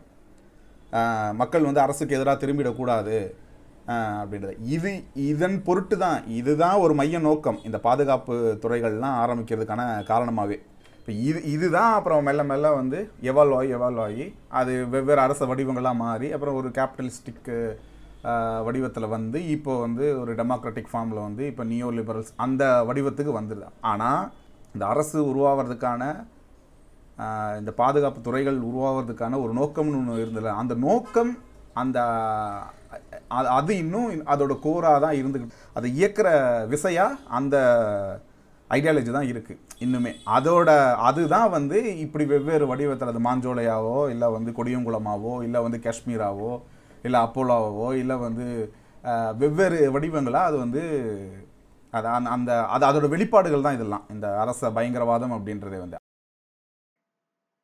இல்ல அது இந்த இடத்துல ஒண்ணு சொன்னோம். அது மக்களோட வந்து அதிகம் வந்து கம்யூனிகேஷன் பண்றது அதிகம் வந்து அந்த உறவாடணும்னு சொல்கிறீங்களா அது நடக்காம இருந்தாதான் இங்க இருக்கிற வந்து இந்த அதிகார வர்க்கத்துக்கும் இந்த பெருமுதலாளிகளுக்கும் ரொம்ப வசதியா இருக்கும். இப்போ வெரி சிம்பிளா சொல்ல போனீங்கன்னா ஒரு சின்ன நில ஆக்கிரமிப்பு பண்ணணும் நூறு ஏக்கரை வந்து ஆக்கிரமிப்பு பண்ண வேண்டியதா இருக்குன்னா கூட நீங்க ரொம்ப ஜனநாயக வழியில போனீங்கன்னா இது ரொம்ப கஷ்டமா இருக்குன்னு சொல்லி சொல்லுவாங்க. இந்த தொழில் ஆரம்பிக்கிறதுக்கு சிறந்த மாநிலங்கள் இந்தியால புதிய தொழில் முதலீடுகள் வருவதற்கு சிறந்த இது அப்படின்னு சொல்லி ஒரு இது டாப் லிஸ்ட் வெளியிடுவாங்க பார்த்தீங்களா? அதில் வந்து எப்போவுமே வருஷா வருஷம் தன்னோட மாநிலம் முதல்ல இருக்குன்னு குஜராத் பீத்திக்கும். ஓகேங்களா? புதிய தொழில் வாய்ப்புகள் ஆரம்பிக்க. அது நத்திங் பட் தொழிலாளர் உரிமைகள் மறுக்கப்படுறது. அந்த மக்கள் கிட்ட கலந்தாலோசிக்காம அங்கே இண்டஸ்ட்ரீஸை உருவாக்குறது. இந்த மாதிரி ஒரு ஒரு நாலஞ்சு முக்கியமான விஷயங்கள் இருக்கு. ஸோ இதனால தான் அதுங்க வந்து டாப் வருது. அதாவது தொழில்துறை வளர்ச்சி மற்றும் என்ன சொல்றதுன்னா மக்களோட இந்த வளர்ச்சின்னு சொல்லிட்டு நிதி வளர்ச்சி நாங்கள் பெருக்கிறோம். பொருளாதாரத்தை வளர்க்குறோங்கிற பேர்ல மக்களிடமிருந்து இந்த மாதிரி உரிமைகளை வந்து மொத்தமா வந்து கழட்டி எடுத்துறாங்க. அதுக்கு நீங்க சொல்ற மாதிரி ஜனநாயகம் இன்மை தான் ரொம்ப ஈஸியா இருக்கும். இப்ப ஜனநாயக பூர்வமா பண்ணோம்னா அது ரொம்ப ரொம்ப கஷ்டமா இருக்கும். ஸோ இது ஆளும் வர்க்கத்தால் தான் கட்டமைக்கப்படுது. அப்போ அப்போ வந்து அப்போ அந்த அந்த அரசு உருவாக்கம் நடக்கும்போது ஒரு நோக்கம் இருந்ததில்ல ஒரு அரசுக்கு ஒரு அரச வர்க்கத்துக்கு அந்த நோக்கம் இன்னும் அப்படியே தான் இருக்குது. அது அப்படியே அந்த அடி ஆழத்தில் அப்படியே தான் இருக்குது. அது வந்து என்ன அப்படின்னா இப்போ ஆளும் வர்க்கத்தோட அடிவருடியாக அரசு இருக்குது. அரசோட கூலிப்படையாக பாதுகாப்பு படைகள் இருக்குது அப்படி தான் நம்ம பா- பார்க்க வேண்டியதாக இருக்குது இதை தான் இதை இப்போ நம்ம லிட் இதை வந்து சிம்பிளிஃபை பண்ணி சொல்லணும்னா இப்படி தான் இருக்குது. இப்போ ஆளும் வர்க்கத்தோட அப்போ ஆனால் ஆளும் வர்க்கம்ன்றது வந்து அது அந்த அந்த இது நிலத்துக்கு நிலம் மாறுபடும். அது என்ன ஆளும் வர்க்கம் ஆளும் வர்க்கம் என்ன வடிவத்தில் இருக்குன்றது இருக்கும். ஆளும் வர்க்கம் சில இடத்துல வந்து அது தொழிலா அது முதலாளி வடிவத்தில் வரும். இங்கே வந்து அது மத வடிவத்தில் வரலாம். இங்கே வந்து அது ஜாதிய வடிவத்தில் வரலாம். இப்படி அதை இதை நம்ம இங்கே பார்க்கும்போது அப்போது எங் எங்கேயுமே வந்து ஒரு அரசுன்றது வந்து அது வந்து ஆளும் வர்க்கத்துக்கு நெருக்கமான இல்லை ஆளும் வர்க்கத்தோட ஆலோசனைகளை கேட்டு அதன்படி நடக்கிற ஒரு அரசா மட்டும்தான் நாம் பார்த்த வரைக்கும் இருக்குது சுதந்திரத்துக்கு பிறகும் நம்ம அப்படி தான் பார்க்க வேண்டியதாக இருக்குது. இப்போ நம்ம பேசிகிட்டு இருக்கும்போது தமிழ்நாடு யோசிச்சுட்டு இருந்தோம்னா கொஞ்சம் அது அது கொஞ்சம் வந்து ஒரு ஒரு அவுட்ஸ்டாண்டிங்கில் இருக்கிற மாதிரி இருக்கலாம். இங்கே இந்த இந்த இதில் இதுலேருந்து கொஞ்சம் வெளியில். பட் ஸ்டில் அதுவும் அந்த வளையத்துக்குள்ளே தான் வரும். எப்படியா இருந்தாலும் ஒரு அரசை இயக்கணும்னா அதுக்கு பாதுகாப்பு தேவைப்படுது. அதுக்கு படைகள் தேவைப்படுது. இன்னொன்று வந்து பாதுகாப்பு படைகள் வந்து இப்போ நம்ம நான் முன்னே சொன்ன மாதிரி பாதுகாப்பு படைகள் இந்த போலீஸ் ஃபோர்ஸஸோ இல்லை இராணுவமோ இல்லை துணை இராணுவமோ உளவுத்துறை இது எல்லாமே வந்து அரசோட கூலிப்படைகள்ன்ற மாதிரி அரசோட முழு ஆதரவு பெற்ற ஒரு நிறுவனங்கள் அதெல்லாமே. அரசு என்றைக்குமே அதை பகச்சிக்காது. ஏன் பகச்சிக்காதுன்னா அது அரசு அதை அரசுக்கு இருக்கிற ஒரே அரண் வந்து அது மட்டும்தான். இப்ப மக்கள் என்றைக்கா இருந்தாலும் அரசை தூக்கி எறிஞ்சிடுவாங்கன்னு அரசுக்கே தெரியும். அது அரசுனா இது வந்து நம்ம இந்த கட்சி அப்படின்லாம் சுருக்க தேவையில்ல. பொதுவாக அரசு அப்படி தான் சிந்திக்கும். அது வந்து நம்ம என்றைக்கா என்னைக்கா இருந்தாலும் தகர்க்கெடுக்க மக்கள் அஹ், மக்கள் அது ஒன்றும் பண்ண முடியாது. அப்போ அது அந்த அந்த கிளர்ச்சியை மட்டுப்படுத்துறதுக்கு அவங்களுக்கு ஒரு பயம் காட்டுறதுக்கு இப்போ நம்ம நாடோடி சமூகத்தில் இருக்கும் போதோ இல்லை ட்ரைபல் சொசைட்டியில் இருக்கும் போதோ அந்த பாதுகாப்பு உபகரணங்கள் அந்த அக்யூ அந்த எக்யூப்மெண்ட்ஸ் எல்லாம் வந்து பொதுமக்கள்கிட்டே இருக்கும். அந்த குழுவில் இருக்க எல்லாருக்கிட்டையும் இருக்கும். எல்லாரும் ஆயுதம் வச்சுருப்பாங்க. போர் தொடுக்கணும்னா எல்லாரும் போவாங்க எல்லாரும் சண்டை போய் செய்வாங்க. ஆனால் அந்த நாகரிக சமூகத்தில் தான் என்ன ஆயிடுச்சு அப்படின்னா அவன் பாதுகாப்புக்குன்னு தனியாக வே நீங்கள் வச்சு அது இப்போ எப்படின்னா வந்து அந்த சர்ப்ளஸ் வந்ததுக்கப்புறம் அவனுக்கு வந்து ஒரு ஒரு சொஃபஸ்டிகேட்டட் லைஃப் ஸ்டைல் வந்ததுக்கப்புறம் கலைக்கு ஒரு ஒரு கலைக்கு ஒரு கூட்டம் அறிவியலுக்கு ஒரு கூட்டம் அதுக்கு ஒரு கூட்டம் இது ஒரு கூட்டம். பா இது பாதுகாப்பும் வந்து நீங்கள் ஆயுதங்கள்லாம் அவங்ககிட்ட கொடுத்துட்டு நம்மளை வந்து நீங்கள் பாதுகாத்துக்கங்க. அதாவது சாரி எங்களை நீங்கள் வந்து பாதுகாத்துக்கங்க அப்படின்னு எப்படி அந்த ஏற்பாடு இருந்துச்சு. ஆனால் அது வந்து அது வந்து ஒரு பேக் ஃபயராக தான் இருக்குது. அப்படி அப்படி அப்படி நம்ம உருவாக்குனதுனால இல்லை அது உருவானது அப்படி உருவானதுனால அது இன்னைக்கு வந்து அது வந்து அந்த மக்களுக்கே எதிரான அந்த மக்கள் மேலேயே வன்முறையை பிரயோகப்படுத்துகிற ஒரு கூலிப்படைகளாக தான் இன்றைக்கும் வந்து அரசு அரசோட பாதுகாப்பு அஹ், துறைகள். இப்போ போலீஸ் ப்ரூட்டாலிட்டி அப்படின்றது வந்து நம்ம வந்து ரொம்ப வந்து அப்யூஸாக பார்க்குற ஒரு விஷயம். இதை தாண்டி வந்து கருத்தியல் முடக்கம் இது ஸோ இது என்ன சொல்கிறது ஒப்பீனியன் ஒப்பீனியனை சப்ப இது பண்ணுறது எல்லாமே வன்முறை தான் அந்த அரசை அது வெவ்வேறு வடிவத்தை எடுக்கும். என்ன எதை எதை பண்ணாச்சும் இது பண்ண இப்போ இப்போ இந்தியாவிலே பார்த்தீங்கன்னா இது இப்போ அப்போ ஆளுங்கட்சிக்கு எதிராக இப்போ பிஜேபி ஆர்எஸ்எஸ் இந்த கூட்டு இந்த கூட்டு சக்திகளுக்கு எதிராக வந்து பேசுகிற எழுதுகிற எழுத்தாளர்கள் வந்து இப்போ என்ன பண்ண போடுறாங்கன்னா நேரடியாக சுட்டு கூட கொள்றது இல்லை அவனை என்ன பண்ணுறாங்க அப்படின்னா ஜெயிலை காட்டி பயன்படுத்துகிறாங்க ஜெயிலில் போட்டு லைஃப்பை வந்து நிர்மூலமாக்குறது. இப்போ இது மரணத்தை விட ஒரு பயத்தை ஏற்படுத்தும். டேரெக்டாக போய் இப்போது இப்போ வீரப்பன் அது தேடுதல் வேட்டையும் சோழகர் தொட்டியில் போய் வந்து டேரெக்டாக ஒரு ஒரு வன்முறையை பிரயோகிக்கிறாங்களே அது ரொம்ப கொடுமையான அதெல்லாம் இது சொல்கிறதுக்கே ஒரு அருவறுக்கத்தக்க அருவருக்கத்தக்க ஒரு அந்த அந்த அந்த அந்த தேடுதல் வேட்டையெல்லாம் நடக்குது இது மாதிரி நிறைய நடந்திருக்கு. இப்போ இப்போ எங்கேயுமே இப்போ நக்சலைட் நக்சலைட் இருக்காங்கன்னு சந்தேகப்பட்டு அங்கே இருக்கிற ட்ரைபல்ஸ்குள்ளே போய் பண்ணுற வேலை. இ- இந்த மாதிரி. இப்போ இந்த இப்போ இப்போ இந்த இப்போ சோழகர் தொட்டி மாதிரி விஷயங்கள் மாதிரி இப்போ இவங்க இங்கே வந்து நடக்கிறது. இப்போ தமிழ்நாட்டில் நடக்கிற வெவ்வேறு விஷயங்களாக இருக்கட்டும் இல்லை அந்த இதாக இருக்கட்டும். அப்படி தான் வந்து இங்கே மக்கள் மேலேயே அந்த வன்முறையை பிரயோகப்படுத்துகிற ஒரு ஒரு ஒரு கூட்டமாக தான் வந்து போலீஸ் இருக்குது போலீஸ்க்கு அரசோட ஒத்துழைப்பு இருக்குது நம்ம கண்கூடாக பார்க்குறதா தான் என்றைக்குமே போலீஸ் மேலே ஒரு ஒரு கடுமையான நடவடிக்கை எடுத்ததாக நம்ம ஒரு வரலாற்றில் இது வரைக்கும் நம்ம பார்த்ததில்ல. எனக்கு தெரிஞ்சு நான் பார்த்ததில்ல. ஒரு ஒரு அந்த மிஞ்சி போனால் ஒரு ட்ரான்ஸ்ஃபராக இருக்கும். சஸ்பென்ஷனாக இருக்கும். அவ்வளோதான் இருக்கும். அப்போ அரசுக்கு தெரியுது. அரசுன்ற அந்த அமைப்புக்கு தெரியுது. எதை நம்ம பகச்சிக்கக்கூடாது எதை நம்ம பகச்சிக்கலாம் அப்படின்றது. இந்த வன்முறைகள்லாம் பார்த்தீங்கன்னா யார் மேலே ஏவப்படுது அப்படின்னா இந்த சமூகத்தோட அடித்தட்டில் இருக்கிற மக்கள் மேலே தான் ரொம்ப சுலபமாக ஏவப்படுது. இப்போ நீங்கள் பிளாக் லைவ்ஸ் மேட்டர் சொல்லி உங்களுக்கு தெரியும். வெளிநாடுகளில் வந்து ஒரு ரி- மிகப்பெரிய அளவில் ரேசிசம் இருக்குது அது அரசுகளாக இருக்கட்டும் அரசு நிர்வாகத்தில் இருக்கட்டும் பதவிகளில் இருக்கட்டும் இந்த மாதிரி பல கட்டங்களாக அது வந்து இருக்குது ஸோ அதோட வெளிப்பாடு மற்றும் அதோட கோவத்தால் வந்து பிளாக் லைவ்ஸ் மேட்டர் மாதிரி ஒரு பெரிய எழுச்சி அங்கே நடந்துச்சு. இங்கே அதே மாதிரி வந்து தலித் மக்களுக்கு எதிராகவும் சரி இப்போ குறிப்பாக பழங்குடியின மக்கள் சுதந்திர இந்தியாவில் மிக மிக அதிகமாக அரசு வன்முறையில் பாதிக்கப்பட்ட மக்கள்னா அது பழங்குடியின மக்கள் தான் அவர்கள் தங்களோட நிலங்களை இழந்திருக்காங்க மற்றும் உரிமைகள் இழந்திருக்காங்க பல பேர் உயிர் இழந்திருக்காங்க. ஸோ இந்த மாதிரி பல விதங்கள் நடந்திருக்கு. அவர் சொன்ன சோழகர் தொட்டிங்கிறது அது நானும் படித்தேன் அது ஜஸ்ட் ஒரு கிளிம்ஸ் தான். வீரப்பன் தேடுதல் வேட்டையில் என்ன சொல்லிட்டு. மிச்சம் எப்படியே ஒரு ஃபுல் ஸ்டோரிஸ்லாம் படிச்சா இன்னும் ஹாண்டிங்காக இருக்கும். இங்கே நம்ம வாச்சாத்தியில் நடந்த ம் அந்த அந்த வரிசையில சொல்லணும்னா வாச்சாத்தி ரொம்ப ரொம்ப ஒரு ஒரு கொடுமையான ஒரு நிகழ்வு. அது. அரசு அதிகாரிகளும் இந்த போலீஸும் சேர்ந்து நடத்தினது. வெறும் அரசு அதிகாரிகள்னு மட்டும் சொல்ல முடியாது. வனத்துறையினரும் போலீஸ்- நடத்திருக்காங்க ஆமா போலீஸ் வனத்துறையினர் அப்புறம் ஏன் நீங்க சொல்லுங்க ரெவென்யூ ஆபீசர் இந்த ஆர்டிஓ. மாதிரி ஆட்கள் கூட அதுல இருந்திருக்காங்க. ஸோ அவங்களுக்கு என்ன வன்முறைன்னு எனக்கு புரியல. ஸோ அது ரொம்ப கோரமானது. அதை நடத்தி முடிச்சிட்ட அப்புறம் அப்படி ஒரு விஷயம் நடக்கல. இது வந்து அரசின் மீது நீங்க பழி போடுற செயல்னு சொல்லி ஜெயலலிதா அதை முதல்ல மறுத்து பேசியிருக்காங்க. இப்படிப்பட்ட ஒரு அதான் சொல்ல போனீங்கன்னா இது நடந்த நடத்தப்பட்டது வந்து ரொம்ப அதீதமா நடந்துச்சு. அப்போ வந்து ஒரு ஒரு குறிப்பா ஒரு சென்டென்ஸ் சொன்னாங்க. என்னன்னா போலீஸ் லத்திகளுக்கு விந்து பீச்சு மாற்றல் இருந்துச்சுன்னா நிறைய பெண்கள் வந்து அங்க லத்திகளை பெத்து போட்டிருப்பாங்கன்னு சொல்லிட்டு. அந்த அளவுக்கு வந்து ஒரு ஒரு கொடூரமான ஒரு விஷயம் நடந்துச்சு. ஒரு கூட்டு பாலியல் வன்முறைங்கிறது மனிதனத்துல ரொம்ப ரொம்ப கேவலமான ஒரு அத்தியாயம். அது அங்க அதிகமா நடத்தப்பட்டுச்சு. ஆனா அதை வந்து சட்டப்பேரவையில அதிகார வர்க்கம் மறுக்குது. ஆளும் ஜெயலலிதா வந்து அதை ஏத்துக்கல. அப்படி ஒரு விஷயமே நடக்கல நீங்க வந்து பழி போடுறீங்கன்னு சொல்லிட்டு. அதற்கப்புறம் பல வருடங்கள் அந்த வழக்கு நடந்து அதை தண்டனை கிடைச்சி பல பேர் அதில் யாருமே உயிரோட இல்லை அதில். முக்காவாசி பேர். எல்லாருமே போய் சேர்ந்துட்டாங்க எல்லாருமே ரிட்டையர் ஆயிட்டாங்க. ஸோ இப்படி வந்து ஒரு வழக்கு வந்து தாமதிக்கப்பட்ட ஒரு நீதியாகவும் அது முடிஞ்சு சொல்ல போனீங்கன்னா தமிழக போலீஸ் புரூட்டாலிட்டி வரலாற்றில் அது ரொம்ப ரொம்ப டார்க்கான ஒரு ஃபேஸ் கட்டற்ற ஒரு அதிகாரம் வந்து இந்திய போலீஸ் துறைக்கு கொடுத்துருக்காங்க. கட்டற்ற ஒரு அதிகாரம் வந்து இந்திய உயர் அதிகார வர்க்கத்துக்கு இருக்கு. அவர்கள் ஒரு நாள் நினைச்சாங்கன்னா ஒண்ணுமே இல்லாமல் பண்ணிடலாம் பல பேர். இன்னமும் சொல்ல போனீங்கன்னா தமிழ் இந்தியாவோட முக்கியமான சிந்தனைவாதிகள்லாம் இப்போ ஜெயிலில் தான் இருக்காங்க. வரவரா ஒரு கவிஞர் வயசானவர். அவர் இன்னமும் ஜெயிலில் இருக்கார். ஆனந்த் தெல்தும்டே இப்போ ஜெயிலில் இருக்கார். அவர் என்ன பண்ணிட்டாருன்னு தெரியல அவர். இந்த கொரோனா காலத்தில் அவசர அவசரமாக அவரை கைது பண்ணி ஜெயிலில் போட்டிருக்காங்க. இந்த மாதிரி பல பல அறிஞர்களை வந்து நீங்கள் பெரிய ஆளாக இருக்கலாம் சமூகத்தில். உயர்ந்த பதவியில நீங்க அங்கீகரிச்சு அங்கீகரிக்கப்பட்ட ஒரு பதவியில நீங்க இருந்திருக்கலாம். ஆனா இந்திய அதிகார வர்க்கம் இந்திய போலீஸ் வர்க்கம் நினைச்சதுன்னா அடுத்த நிமிஷம் நீங்க ஒண்ணுமே இல்லைங்கிறதுக்கு இவங்க எல்லாருமே இது.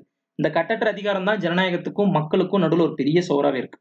இந்த போலீஸ் துறை கொடுக்கிற கட்டற்ற அதிகாரம் அந்த அதிகாரம் வந்து எப்படி ஏன் அப்படி ஆஹ், கொடுக்கப்படுது அப்படிங்கிறத பத்தி நம்ம யோசிக்கணும்.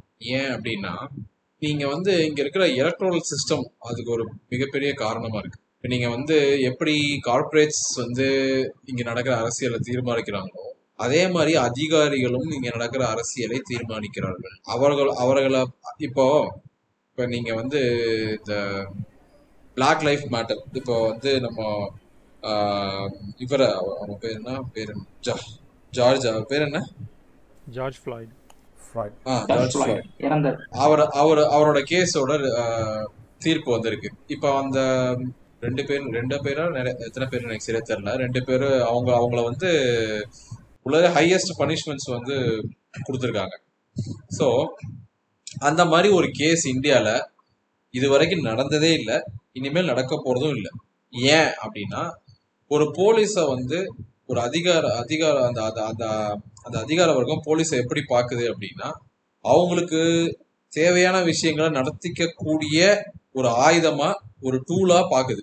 அவங்களுக்கு வந்து இப்போ எலெக்ஷன்ல கூட போலீஸ் வந்து எவ்வளோ ஃபேக்ட் எவ்வளோ விஷயங்களை வந்து ந- நடத்தி கொடுக்குறாங்கங்கிறதுல வந்து நிறைய இப்போ நீங்கள் ஃபார் எக்ஸாம்பிள் ஒரு தொகுதிக்குள்ளே போய் பணம் பட்டுவாடை பண்ணணும்னா போலீஸ் சப்போர்ட் இல்லாமல் பண்ண முடியாது.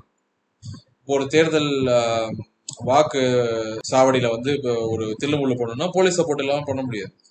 இப்படி எ- எல்லா லேயர்லயுமே வந்து போலீஸோட அந்த அதிகாரம் போலீஸோட அந்த உதவி வந்து இங்கே இங்க இருக்கிற பொலிட்டீஷியன்ஸ்க்கு இங்க இருக்கிற அதுக்கு மேல இருக்க அதிகாரிகளுக்கு தேவைப்படுது. அதனால போலீஸ்க்கு இருக்கிற அதிகாரத்தை பறிக்கிற வேலையை இல்லைன்னா அதை கண்ட்ரோல் பண்ற வேலையை அவங்க செய்யவே மாட்டாங்க. அப்படி செய்யாம இருக்கிறதுனால தான் போலீஸ் கையில இவ்வளோ அதிகாரங்கள் வந்து குவிஞ்சிருக்கு. நீங்க போலீஸ் நினைச்சா துரை தோழர் சொன்ன மாதிரி நீங்க போலீஸ் நினைச்சா சமூகத்துல நீங்க எந்த நிலைமையில இன்டலெக்சுவல் நிலைமையில இருந்தாலும் சரி இல்ல அடித்தட்டு மக்கள் இருக்கிறவங்களா இருந்தாலும் சரி இல்ல மிடில் கிளாஸ் மிடில் கிளாஸ் பொதுவா வந்து இது இதுக்கு இந்த இதுக்குள்ளேயே வரமாட்டாங்க சீனுக்குள்ளேயே வரமாட்டாங்க அவங்க எப்பொழுதுமே வீட்டுக்குள்ளேயே இருந்துருவாங்க. ஸோ யார் யாரெல்லாம் ரோட்டுக்கு வரக்கூடிய வாய்ப்பு இருக்கு? ஒன்ஸ் ஒன்ஸ் நீங்க ஒரு ஒரு புரட்சிகர இயக்க பின்னணியில இருந்து ரோட்டுக்கு வர வாய்ப்பு இருக்கு இல்ல ஒரு இன்டலெக்சுவல்ஸ் பேக்ரவுண்ட்ல இருந்து ரோட்டுக்கு வர வாய்ப்பு இருக்கு இல்லைன்னா கண்டிப்பா அடித்தட்டு மக்கள் ரோட்ல ரோட்டுக்கு வர்றதுக்கு நிறைய வாய்ப்பு இருக்கு. அதனாலதான் இந்த மாதிரியான மக்கள் வந்து போலீஸால அதிகமாக பாதிக்கப்படுறாங்க. இந்த அரச பயங்கரவாதத்துக்கு உள்ளாக்கப்படுறாங்க. அந்த அந்த நிகழ்வுகளுக்கு அப்புறம் போலீஸ் போலீஸுங்களுக்கு அந்த போலீஸ் அதிகாரிகளுக்கு என்ன மாதிரியான தண்டனைகள் இங்கே கொடுக்கப்படுதுன்னு பார்த்தோம்னா அதெல்லாம் தண்டனையே கிடையாது. அது வந்து அவங்களுக்கு வந்து அது ஒரு பொருட்டே இல்லாத மாதிரியான ஒரு நிலைமையில தான் நம்ம இருக்கோம். ஒரு டிரான்ஸ்ஃபரோ ஒரு சஸ்பென்ஷனோ உண்மை உண்மை. அவ்வளவுதான் நடக்கும். இல்ல இப்ப சமீபத்துல கூட அந்த திருச்சி திருச்சியில வந்து அந்த ஒரு பெண் மேல ஒரு கர்ப்பிணி பெண் மேல வந்து லத்திய விட்டு அடிச்சு அந்த பெண் இறந்து போனாங்கல்ல. அந்த போலீஸ்காரருக்கு என்ன தண்டனை கொடுத்தாங்கன்னா ஒண்ணுமே கிடையாது. ஜஸ்ட் டிரான்ஸ்ஃபர் பண்ணி விட்டுருக்காங்க. அவ்வளவுதான் அவங்களோட அதிகபட்ச தண்டனை சிஸ்டமாவே இருக்கு. ஓகேவா மிஞ்சி மிஞ்சி போனா இது ஒரு பிளாக் மார்க்கா மட்டுமே அவரோட கரியர்ல நின்றுமே தவிர அவர் வாழ்க்கை நல்ல இயல்பா தான் வாழ்ந்துட்டு இருக்காரு. ஆனா உயிரை விட்டவங்க வந்து அவ்வளவுதான். அவங்க வாழ்க்கை முடிஞ்சுது. ஓகேங்களா? அவங்களுக்கு எந்த நீதியோ எதுவுமே இந்த சிஸ்டத்துல எப்பவுமே கிடைக்கிறது இல்ல. ஆமா. ஆக்சுவலா நம்ம வந்து நம்ம சமூகமே வந்து எப்படி பாக்குது அப்படின்னா இப்ப நம்ம வந்து நிறைய மாதிரியான கிரைம்ஸ்க்கு வந்து அதிகபட்ச தண்டனை வேணும் அப்படின்னு நம்ம போராடுவோம். இப்போ ஃபார் எக்ஸாம்பிள் பெண்களுக்காக எதிராக நடக்கிற பாலியல் குற்றங்களுக்கு வந்து உச்சபட்ச தண்டனையா வேணும்னு சில பேர்லாம் என்கவுண்டர் பண்ணும்பாங்க. சில பேர் வந்து நடு ரோட்ல வச்சு வெட்டணும்பாங்க. இந்த மாதிரியான ஒரு எலைட் மென்டாலிஸ்ட் இல்லைன்னா ஒரு ஒரு சமூகத்தை பத்தின புரிதல் இல்லாத ஒரு கூட்டம் வந்து இந்த மாதிரி கத்திட்டு இருக்கணும்ல யாருமே இந்த போலீஸ் இந்த- இந்த அரச பயங்கரவாதத்துக்கு அதுக்கு எதிராக இந்த மாதிரியான ஒரு குரலை கொடுக்கவே மாட்டாங்க. ஏன்னா அவங்க அவங்களுக்கு இதெல்லாம் ஒரு பிரச்சனையாவே தெரியாது. ஏன் பிரச்சனையா தெரியாதுன்னா அவங்க இதுல இன்வால்வே ஆக மாட்டாங்க. இங்க பெரும்பான்மையான மக்கள் இந்த இந்த அரச பயங்கரவாதத்துக்கு இன்வால்வ் அதுல அதுல அஃபெக்ட் ஆறது இல்லை அஃபெக்ட் ஆறது எல்லாம் ஒடுக்கப்பட்ட விளிம்பு நிலை இல்லைன்னா இத இந்த விளிம்பு மக்களுக்காக போராட முன்வர ஒரு ஒரு செட் ஆஃப் இன்டெலெக்சுவல் குரூப்ஸ் இவங்க மட்டும்தான் இதுல பாதிக்கப்படுறாங்க. அதனால இதுல இதை பற்றிய பத்திய எந்த கவலையுமே எந்த ஒரு அக்கறையுமே இல்லாம இந்த பால்கனி மக்கள் வந்து பெரும்பான்மை பால்கனி மக்கள் வீட்டுக்குள்ளே இருக்கிறாங்கிறது தான் இதுல இதுல பெரிய பிரச்சனை. அப்புறம் இன்னொன்னு என்னதுன்னா இந்தியாவில் இருக்க பெரும்பான்மை சமூகங்கிறது ஒரு அரசு பயங்கரவாதம் நடந்தா அதுல இருந்து தன்னை எப்பவுமே துண்டிச்சு தான் பார்த்துக்கிட்டு இருக்கு. ஃபார் எக்ஸாம்பிளுக்கு வந்து பழங்குடியினர் மீதான தாக்குதலாக இருக்கலாம் இல்லை வந்து டாஸ்மாக் எடுத்து போராடுற மக்களாக இருக்கலாம் இல்லை தூத்துக்குடியில் போராடுற மக்களாக இருக்கலாம். பெரும்பான்மை சமுதாயம் வந்து அந்த பாதிக்கப்படுற மற்றும் போராடுற மக்கள் கிட்ட இருந்து தன்னை எப்பவுமே துண்டிச்சு தான் பார்க்குது புரியுதுங்களா? அதை தாண்டி ஒரு பெரிய அளவு பயம் வர்றதுக்கு காரணமே என்னதுன்னா இந்த தூத்துக்குடியில சாரி சாத்தான்குளத்தில் நடந்த அந்த ஜெயராஜ் ஃபிலிக்ஸ் அவங்க மரணத்தப்ப கூட எதுக்கு பயந்துச்சுன்னா இவர்கள் யாருமே வந்து ஒரு போராடுற மக்களோ கிடையாது. இல்ல ஒரு போராட்டத்துக்கு போயிட்டு வந்தவங்களோ கிடையாது. எதுக்காக அவங்க அடிக்கப்பட்டாங்களோனா தனிப்பட்ட வெஞ்சன்ஸ்னால அவங்க அடிக்கப்பட்டு கொல்லப்பட்டாங்க. ஓகேங்களா? ஸோ அப்பதான் இந்திய நடுத்தர வர்க்கமே கொஞ்சம் தமிழ்நாட்டில் இருக்க நடுத்தர வர்க்கமே கொஞ்சம் பயந்து போயிடுச்சு. என்னடா இது சும்மா இருக்கவன கூட கூட்டு போய் போலீஸ் இந்த அடி அடிக்குமான்னு சொல்லிட்டு அதுக்கு தான் வந்து மிகப்பெரிய அளவில் வந்து மக்கள் மத்தியில ஒரு பேச்சுவார்த்தையே நடந்துச்சு. ஓகேங்களா? அதை கூட வந்து முதல்வர் வந்து மறுத்தாரு தெரு உருண்டு செத்துட்டாங்கன்னு சொல்லி சமாளிச்சாரு உள்காயத்தால இறந்துட்டாங்கன்னு சொல்லி சமாளிச்சாரு. ஆனா போஸ்ட்மார்ட்டம் ரிப்போர்ட் கிளியர் கட்டா சொன்னது வந்து ஒரு ப்ரூட்டலான ஒரு விஷயம் நடந்திருக்காங்க அப்படின்னு சொல்லிட்டு அந்த புகைப்படங்கள்லாம் கூட வெளியில வந்துச்சு. ஸோ இந்திய மக்களோட மனசாட்சியை மிகப்பெரிய அளவுல உழுக்கிற மாதிரி கிரைம்ஸ் நடந்தாலே தவிர பெரும்பான்மையான விஷயங்களை இந்தியா வந்து அசால்ட்டா கடந்து போயிருது. அப்படிதான் நடக்குது.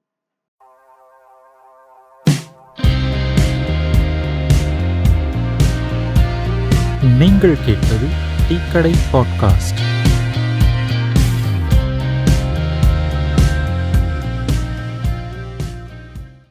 இந்த ரூலிங் கிளாஸ் யார் இந்தியாவில்? ரெண்டாயிரம் வருஷமாக என்ன மாதிரி சமூக அமைப்பு இங்கே இருக்குது? இந்த சமூக அமைப்பில் ப்ரிவிலேஜ்டு யார்? அவங்க எப்படி அரசை இயக்குறாங்க? இப்போ அவங்க அவங்களோட ஆலோசனைகள் படி தான் அரசு ரொம்ப காலமாக இயங்கிட்டு வருது. ஸோ அவங்க அவ அவங்களோட ஆலோசனைகள் வழி நடக்கிற அரசு யாருக்கு எதிராக இயற்கையாகவே இருக்கும்? இப்போ இப்போ இப்போ இப்போ நம்ம ஜென்ரலாக டேர்ம் இங்கே இருக்கிற அடித்தட்டு மக்கள் அடித்தட்டு மக்கள்னு நம்ம பேசினாலுமே இந்த இப்போ இந்தியாவோட இந்த ரெண்டாயிரம் வருஷ இந்த சமூக வரலாறு எடுத்து பார்க்கும்போது இங்கே இருக்கிற ஒரு வர்ண அமைப்பை நம்ம புறக்கணிச்சிட்டு நம்ம அவங்கள வெறும் அடித்தட்டு மக்கள்னு டேர்ம் பண்ண முடியாது. அவங்க இங்கே இருக்கிற சூத்திரர்களாகவும் இங்கே இருக்கிற திணத்தகாத மக்களாகவும் இருந்திருக்கிறாங்க. இப்போ பார்ப்பனர்களும் பார்ப்பனிய அந்த உயர்ஜாதி வரு- வகுப்பினர் தான் அரசுக்கும் அரசோட நிர்வாகத்திலையும் சரி அரசு இயக்கிறதும் சரி அரசுக்கான நான் ஆலோசனைகளை கொடுக்குறதும் சரி அரசுக்கு நெருங்கிய இடத்துல இருந்து இவ்வளோ இத்தனாயிரம் வருஷத்தில் நடந்த வன்முறைகளாக இருக்கட்டும் அந்த வன்முறைகளில் நிகழ்ந்த உயிர் பலிகளாகட்டும் இதுக்கு பின்னாடி பார்ப்பனிய மூளை இருக்குது அதுதான் இங்கே இந்தியாவோட ஆ- ஆளும் வர்க்கமாக இருக்குது இன்றைக்குமே இப்போ நம்ம ஏன்னா இப்போ என்ன இப்போ என்ன அப்படின்னா இது நம்மள அறியாமே அவங்கள எஸ்கேப் பண்ணி வர்ற மாதிரி ஆகிடும் இப்படி நம்ம பேசிக்கிட்டே போகும்போது. அது இப்போ இது வந்து ஒரு யூனிவர்சல் மே மேட்டராக நம்ம பார்க்கும்போது ஏன்னா யா- எப்பவுமே வந்து இப்போ நமக்கு மார்க்ஸ் நமக்கு வந்து பெரியாரியமோ அம்பேத்கரியமோ நம்மளுக்கு சொல்லி கொடுத்தது என்ன அப்படின்னா எக்ஸ்க்ளூசிவாக நம்ம இங்கே டீல் பண்ண வேண்டியது நிறைய இருக்குது. அப்படின்ற பிரத்யேகமாக இங்கே டீல் பண்ண வேண்டியது இருக்கும்போது நம்ம இந்த மாதிரி வந்து இது ஒரு பொதுவான ஒரு உலகளாவிய ஒரு விஷயம்னு நம்ம பேச பேசும்போது இங்கே இருக்கிற பார்ப்பனிய அந்த கருத்து நிலையை நம்ம நம்மள அறியாமே அதை நம்ம எஸ்கேப் பண்ணி விட்டுருவோம். அப்போது இங்கே அரசு வன்முறை அப்படின்னா அரசு எதுவாக இருக்குது அரசோட இயக்கத்தில் யார் இருக்கிறாங்க? இல்லைன்னா இங்கே இருக்கிற சமூக கருத்து நிலை இருக்குல்ல சோஷியல் ஐடியாலஜின்னு ஒன்று இருக்குல்ல அது எப்படி வந்து ஒரு பவர்ஃபுல்லாக இன்ஃப்ளூன்ஸ்டு ஃபோர்ஸாக வந்து அரசை கட்டுப்படுத்துது? அப்படி தான் நம்ம பார்க்கணும். இன்றைக்குமே வந்து பார்ப்பனர்கள் பெருசாக வந்து நம்ம அரசியலில் ஈடுபட்டுக்கிட்டு இருக்கிறதையோ அவங்க வந்து ரொம்ப வந்து களத்தில் அப்படிலாம் பார்க்க முடியாது. ஆனாலும் வந்து அவங்களுக்கு வந்து ஒரு பிறப்பின் வழி ஒரு அதிகாரம் அவங்களுக்கு இப்போ இத்தனை இத்தனை நூறு வருஷமாக அவங்களுக்கு கிடச்சிருக்குல்ல அந்த பிறப்பின் வழி அவங்க அவங்க வென்றெடுத்த அந்த அதிகாரத்தை வச்சு அரசையே க கட்டுப்படுத்துகிற அரசாங்கத்தையே கட்டுப்படுத்துகிற ஒரு இடத்துல தான் இன்றைக்கும் அவங்க இருக்கிறாங்க. அரசு நிர்வாகம் கூட அரசாங்கமும் கூட இல்லை அரசு உயர் உயர் பதவியில் இருக்கவங்க கூட இந்த வர்ண அமைப்பை அமைப்பு முறைக்கு உட்பட்டவங்களாக தான் இயங்க முடியுது. அங்கே அதை தாண்டி வந்து எதுவும் நம்ம இப்போ இந்தியாவில் இருக்கிற பெரிய பணக்காரர்கள் எடுத்தால் அது அந்த மூன்று முதல் மூன்று வருணத்துக்குள்ளே இருக்கிறவங்களா தான் இருப்பாங்க. இல்லைன்னா அந்த பணியாக எடுத்துக்கிட்டோம் அப்படின்னா அது இங்கே இருக்கிற வைசிய அந்த கேட்டகரிக்குள்ளே இருக்கிறவங்கள தான் இருப்பாங்க. இப்போ இப்போ இந்தியாவோட வே இந்தியாவோட வே அமைச்சக செயலாளர்கள்லாம் இருக்கிறாங்கல்ல அவங்க ஏன் மோஸ்ட்லி வந்து பார்ப்பனர்களாக தான் இருக்கிறாங்க. அப்போது இந்தியா மாதிரி ஒரு பெரிய நாட்டில் உலகத்திலே ஒரு பெரிய ஜனநாயக நாடாக இருக்கிற ஒரு நாட்டோட திசை வழி போக்கை நிர்ணயிக்கிறது நிர்ணயிக்கிறதுல யார் அதிகமாக சக்தி இப்போ இப்போ உலகம் ஃபுல்லாக பார்த்தீங்கன்னா வந்து மெஜாரிட்டி தான் அப்ரஸ் பண்ணுறவங்களா இருப்பாங்க. ஆனால் இந்தியாவில் மட்டும்தான் அது ரிவர்ஸ்டாக இருக்குது. இங்கே மைனாரிட்டி தான் அப்ரஸ்டு பீப்புள் அது சாரி அப்ரஸராக இருக்கிறாங்க. இவ்வளோ ஏன்னா இதை நம்ம சேர்த்து பேச வேண்டியதாக இருக்குது இப்போ நம்ம அரச பயங்கரவாதம் அரச பயங்கரவாதம்னு இப்போ பேசும்போது இந்தியா ந- நிகழ்த்திய நிகழ்த்தி முடிச்சிருக்கிற இல்லை நிகழ்த்த போகிற எல்லா அந்த பயங்கரவாத செயல்களுக்கு பின்னாடியும் இருக்கிற மூளை யார்? ஏன்னா சோஷியலாகவே இங்கே ஒரு ஒரு க- ஒரு கட்டமைப்பு இருக்குல்ல. அது உற்பத்தி செய்கிற அது அது அதுலேருந்து ப்ராடக்டாக போகிறவங்க தானே இந்த ஃபோர்ஸஸில் இருக்கிறாங்க. இந்த காவல்துறையிலையோ இல்லை துணை ராணு இது இராணுவத்திலையோ மற்றும் இல்லை. அப்போ இயல்பாகவே அந்த எந்த உளவிலேருந்து இவங்க வந்து போகிறாங்க அப்படின்னா இங்கே இருக்கிற ஜாதிய கட்டமைப்பு உளவிலேருந்து தான் இவங்க வந்து வளர்த்தெடுக்க வார்த்தெடுக்கப்படுறாங்க இப்போ இயல்பாகவே அவன் என்ன திரும்பி வரும்போது என்ன இப்போ நீங்கள் வந்து மீனாட்சிபுரம் எடுத்துக்கிட்டாலுமே வந்து அதோட அந்த ப்ரைமரி ஃபேக்டர் என்ன அப்படின்னா இந்த மாதிரி ஒரு போலீஸ் வன்முறை தான் ஆரம்பிக்குது. அதோட ஃபண்டமெண்டல் ஃபேக்டர்னு வந்து வந்து ஜாதிய தீண்டாமை. ஆனால் ப்ரைமரி ஃபேக்டராக அந்த அந்த ஸ்டிமுலேட்டிங் ஃபேக்டராக இருக்கிறது வந்து இதுதான். இப்போ ஏன் இப்போ நம்ம பார்க்கும்போது வந்து எல்லா ஜாதிய வன்முறைகள்லையும் எல்லா இந்த தலித் மக்கள் மீதான இந்த வன்முறைகளில் போலீஸோட பங்கு அதிகமாக இருக்குது அப்படின்னா போலீஸை யார் போலீஸை யார் ஆக்குப்பை பண்ணுறாங்க அவங்க என்ன மாதிரி உளவிலிருந்து வராங்க? இந்த சமூகத்தோட உளவு சமூகத்தோட ஆமா இப்ப வாச்சாத்தியில நடந்தது ஒரு- அக்ரஹாரத்துல அதான். இல்ல அதான் அது அதுதான். நம்ம என்ன சொல்றோம்னா சமூக வன்முறை சமூக வன்முறைக்கு வித்துடுற கட்டமைப்பு தான் நம்மளோட ஜாதிய வர்ண அமைப்பு முறை. இது வந்து ஒருத்தனை மேல ஒருத்தனை கீழேன்னு சொல்லும் போதே அதுவே ஒரு மிகப்பெரிய வன்முறை தான். அது நீ டைரக்டா அவனை வெட்டினாலும் குத்துனாலோ அப்பனா மட்டும்தான் வன்முறைங்கிறது கிடையாது.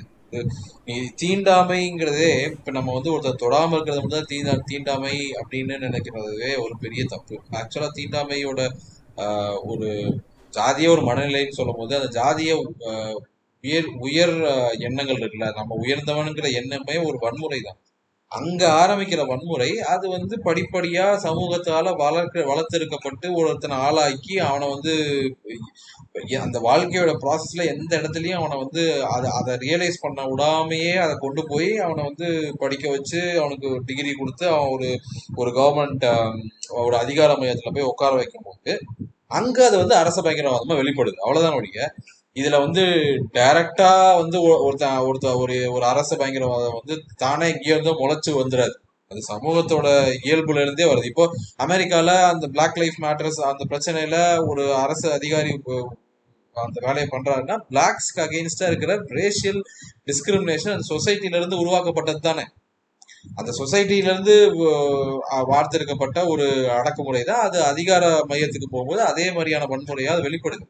அவ்வளவுதான். அதுதான் அதுதான் அதுதான் சரவணன் சொல்ற மாதிரி இங்க அடிப்படையில இருக்கிற ஜெயராஜன். ஃபெலிக்ஸ் அதுல கூட அந்த சாதிய இருக்கும். இருக்கும். கண்டிப்பா இருக்கும் கண்டிப்பா இருக்கும். அது வந்து நேரடியாக நமக்கு தெரியாது. சரி அதுக்காக வந்து இப்போ எல்லா ஜா இப்போ ஜெயராஜ் ஃபெலிக்ஸ் கேஸ்லேயே எடுத்துக்கிட்டோம்னா நம்ம வந்து அவங்க வந்து ஒரு போலீஸ் வகையராக்கள் வந்து கொஞ்சம் அந்த உயர் ஜாதி வகு உயர் ஜாதி வகுப்பை சேர்ந்தவங்களா இருக்கணும் இவங்க தாழ்ந்த ஜாதி வகுப்பை சேர்ந்தவங்களா இருக்கணும் கீழ் ஜாதின்னு சொல்லப்படுற வகுப்பை சேர்ந்தவங்களா இருக்கணும்னு அவசியம் இல்லை. அது ரெண்டு ரெண்டு ஜா எந்த ரெண்டு ஜாதியும் ஈக்குவல் கிடையாது. இந்தியாவை பொறுத்த நம்ம சமூகத்துல. ஸோ அது ரெண்டு ஈக்குவலால இருக்காத எந்த ஜாதிக்குள்ளேயும் இந்த பிரச்சனைகள் வரும். அப்படி வரும்போது அப்படி வர்றதுங்கிறது ஒருத்தங்க கிட்ட கையில ஒரு ஜாதி கையில அதிகாரம் இருக்கும் போது அந்த ஜாதி அந்த இன்னொரு ஜாதிக்கு எதிரான அந்த அரச பயங்கரவாதத்தை நிகழ்த்தும். அவ்வளவுதான். புரியுது. அப்ப நம்ம பாக்குற அந்த கட்டமைப்புல இருக்க கோளாறு வெறுமனே பிரிட்டிஷ் காலத்துல இருந்து கொடுத்ததால மட்டும் இல்ல பிளஸ் இங்க இருக்கிற சாதிய மற்றும் அந்த மனநிலையும் சேர்ந்து தான் இதை இயக்குதுன்னு சொல்றீங்க. கண்டிப்பா. ஓகே ஓகே இப்போ இந்த சாதிய மனநிலை பற்றி பேசிட்டோம். இப்போ நீதித்துறையில் வந்து இந்த மனநிலை வந்து எந்த அளவுக்கு இருக்குங்கிறத நம்ம ஒரு குறிப்பிட்ட அளவு பேசியா வேண்டியிருக்கு. ஏன்னா வெரி சிம்பிளாக சொல்ல வரேன். இந்த நம்ம கௌசல்யா சங்கர் அந்த இது இருக்குல்ல வழக்கு. அந்த வழக்கு கூட கீழவை நீதிமன்றங்கள்ல இருக்கும்போது நியாயமான தீர்ப்பு வந்துச்சு அதுக்கு. புரியுதுங்களா? ஆனா இப்போ உயர் நீதிமன்றம் அந்த மாதிரி போக போக அந்த என்ன சொல்றதுன்னா அந்த நீதி வந்து சரியா போய் சேர்றதில்ல. அந்த ஜுடிஷியல் சிஸ்டமே கொஞ்சம் கொஞ்சமா அந்த கேஸை டைல்யூட் பண்ணுது. அதுக்கு என்ன காரணம்னு பேசிட்டு இருக்கும்போது ஒரு தோழர் சொன்னாரு திராவிட இயக்கம் மற்றும் அந்த சிந்தனைகளின் தாக்கத்துல வளர்ந்ததால கலைஞர் அதுக்கு பின்னாடி அது அவரோட ரிலேட்டட் டைம்ல இருந்து நிறைய ஒர்க் பண்ணவங்க வந்து என்ன பண்ணாங்கன்னா இந்திய நீதித்துறையில கீழவை நீதிமத்துறையில வந்து முடிஞ்ச அளவுக்கு பிற்படுத்தப்பட்ட தாழ்த்தப்பட்ட இந்த சமூகங்களை கொண்டு போய் உட்கார வச்சாங்க. ஸோ அவர்கள் வந்து ஒரு எம்பத்தியோட அதை பார்க்கறாங்க அதனால இதுல ஒரு குறைஞ்ச அளவாவது ஒரு நியாயத்தை தரணும்னு சொல்லிட்டு அவங்க நீதிபதிகள் வந்து நீதியை வந்து எழுதுறாங்க. ஆனா உயர் நீதிமன்றத்துக்கும் உச்ச நீதிமன்றத்துக்கும் இந்த வழக்குகள் போகும்போது திரும்ப திரும்ப ஒரு வர்ணாசிரம பார்ப்பன கட் கட்டமைப்பிலேயே வளர்ந்த ஒரு சமூகம் வந்து அதை வந்து பார்க்குது. அவர்களுக்கு இந்த எம்பத்திலாம் கிடையாது. இது ஜஸ்ட் இன்னொரு கேஸ் அதனால தான் உச்சநீதிமன்றத்தில் உயர்நீதிமன்றத்தில் இருக்கிற நீதிபதிகளே ரொம்ப கேவலமான தீர்ப்புகளை வந்து கொடுப்பாங்க. அது நீட் போன்ற விஷயங்களா இருக்கலாம். நீட்டே ஒரு அரச பயங்கரவாதம் தானே. ஒரு நீட் மாதிரியான விஷயங்களா இருக்கலாம். இல்லை வந்து நீங்கள் என்ன சொல்றது? ஹானர் கில்லிங் மாதிரி விஷயங்களா இருக்கட்டும். ஏன் பெண்களுக்கு எதிராக நடக்கிற வழக்கில் கூட வந்து சமீபத்தில் ஒரு உயர்நீதிமன்ற நீதிபதி சொன்னாரு. அந்த பெண் வயசுக்கு வந்துட்டதுக்கு அப்புறம் இவரை திருமணம் பண்றதுக்கு உனக்கு ஓகேவா இந்த மாதிரியான ஒரு அபத்தமான கேள்விகள்லாம் வந்து கேட்கப்படுது. அதற்கு காரணம் இந்த வர்ணாசிரம கட்டமைப்பிலேயே வளர்ந்த நீதிபதிகள் உயர் பதவியில் இருக்காங்க. என்னதான் நீங்க கீழவை நீதிமன்றங்கள் பூரா வந்து சிந்திக்கக்கூடிய மக்களை நீங்க வச்சாலும் மேல இந்த இடத்துல அரச பயங்கரவாதம் நம்ம மேல திரிக்கப்படுது அதுதான் பெரியார் அப்பயே சொல்லியிருக்கிறாரு. இந்த மாதிரி வந்து அவனுக்கு நமக்கு தான் கீழ்கோர்ட்டு அவனுக்கு எல்லாமே வந்து மேல்கோர்ட்டு தான். அவன் டேரெக்டாக பில்லு போடுறதா இருந்தாலும் அங்கே தான் போடுவான். அவனோட பெரும்பாலான சிக்கல் தீர்த்து வைக்கப்பட்டது எல்லாமே உச்சநீதிமன்றத்தில் தான் இப்போ ராமர் கோயிலை யார் கொடுத்தது அப்படின்னா உச்சநீதிமன்றம் தான் கொடுத்தது. இப்போ நம்ம அப்படி தான் எடுத்துக்கணும். ஆர்எஸ்எஸ் ஆர்எஸ்எஸ் போராடி வாங்கிச்சா? பிஜேபி ரத யாத்திரை நடத்தி வாங்குச்சான்ல. இந்த ஆர்எஸ்எஸோட பிஜேபியோட உழைப்புக்கான சன்மானத்தை உச்சநீதிமன்றம் தான் கொடுத்துச்சு. அப்படி தான் நம்ம பா- பார்க்க வேண்டியது. அப்போது அந்த சொன்ன மாதிரி வந்து இப்போ கீழ் கீழமை நீதி நீதிமன்றங்களை யார் வந்து ஆக்கிரமிச்சிருக்கிறா? அங்கே இருக்கிற ஆட்கள் யார்? மேலே மேலே போக நீதி நீதித்துறைகள் மேலே மேலே போக அங்கே யார் ஆக்கிரமிச்சிருக்கிறா?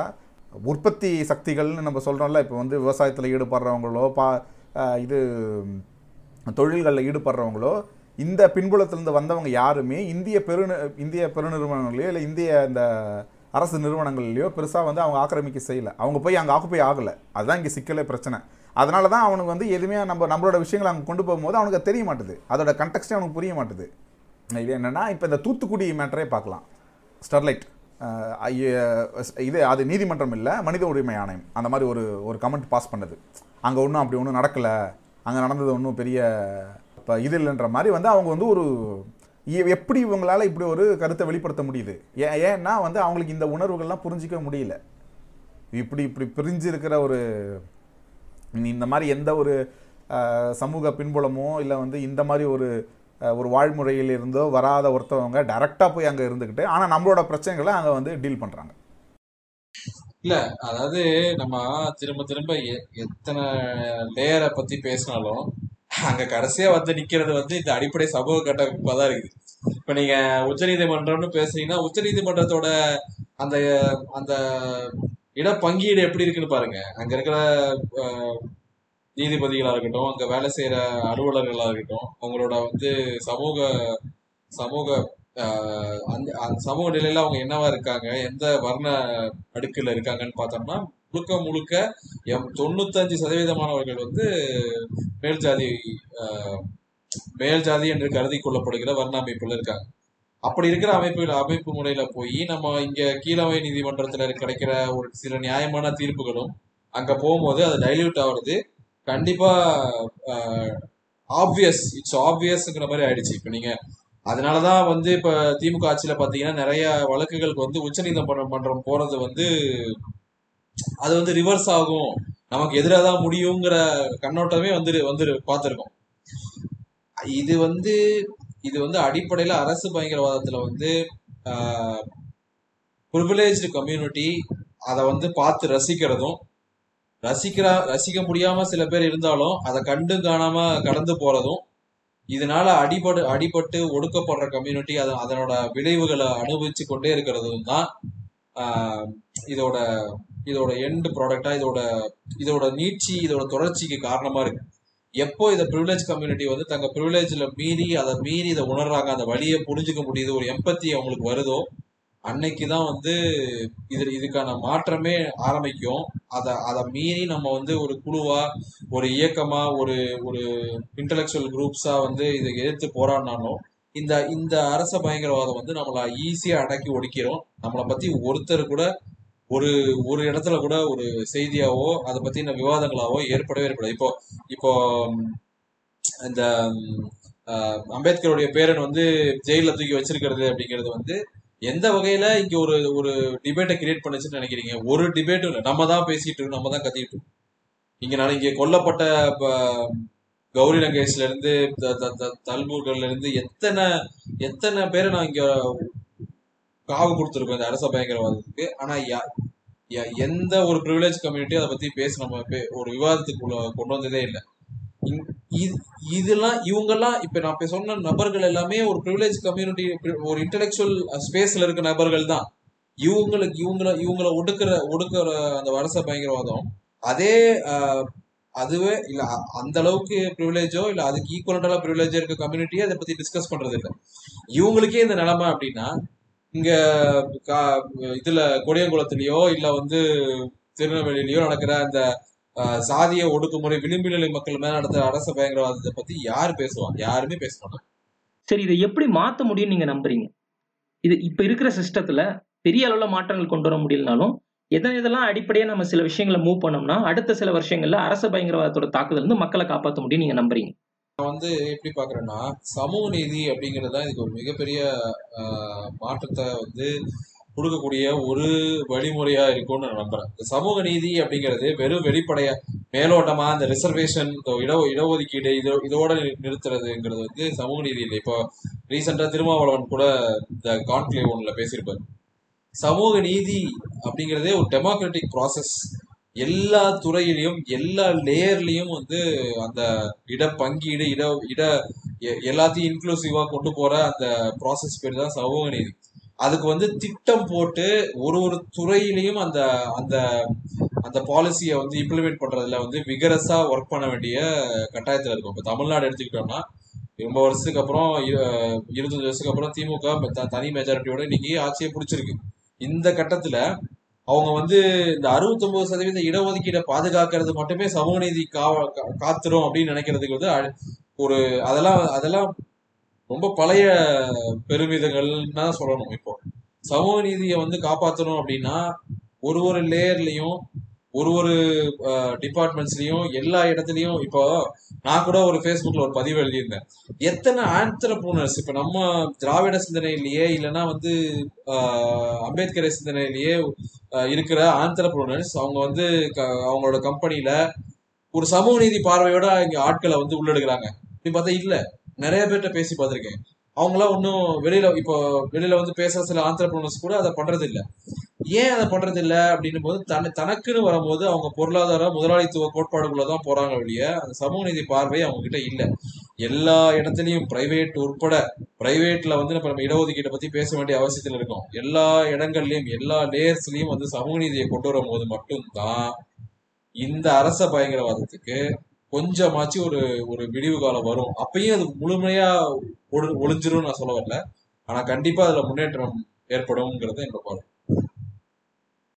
நான் அடிப்படையா கருது என்னன்னா இந்த போலீஸ்ல இருந்து எல்லாத்தையும் வந்து ஒரு ஒரு ஒரு வாட்ச் குரூப்குள்ள அதாவது கண்கா கண்காணிப்பு குழுக்கு அடி அடிப்படையில் உங்களை வந்து பணியை வந்து அவங்களுக்கு சீர்மை செம்மைப்படுத்தணும். ஃபார் எக்ஸாம்பிள் என்னன்னா அவர்கள் பண்ற எல்லா விதமான இந்த ஒரு கிரைம் பண்றதுல இருந்து தப்பிச்சுக்க முடியுங்கிற அந்த உணர்வு இருக்குல்ல அது இல்லாம இந்த அரச பயங்கரவாதத்தில் ஈடுபடுற எல்லாரையுமே புரியுதுங்களா ஒரு கண்காணிப்பு குழு வச்சு கண்காணிச்சே ஆக வேண்டியிருக்கு.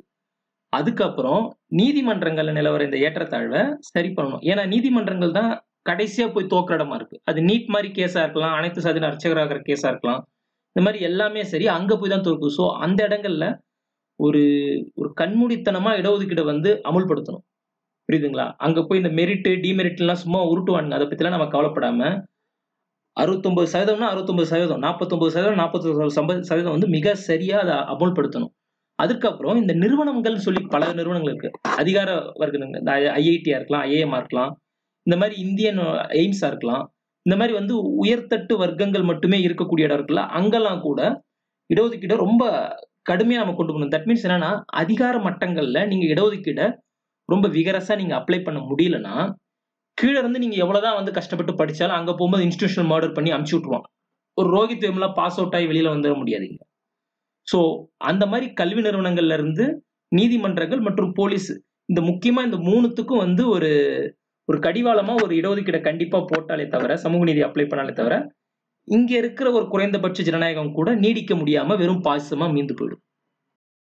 அது இப்போ அம்பேத்கர் சொன்ன மாதிரி தான் ஒரு சிறப்பாக செயல்படக்கூடிய ஒரு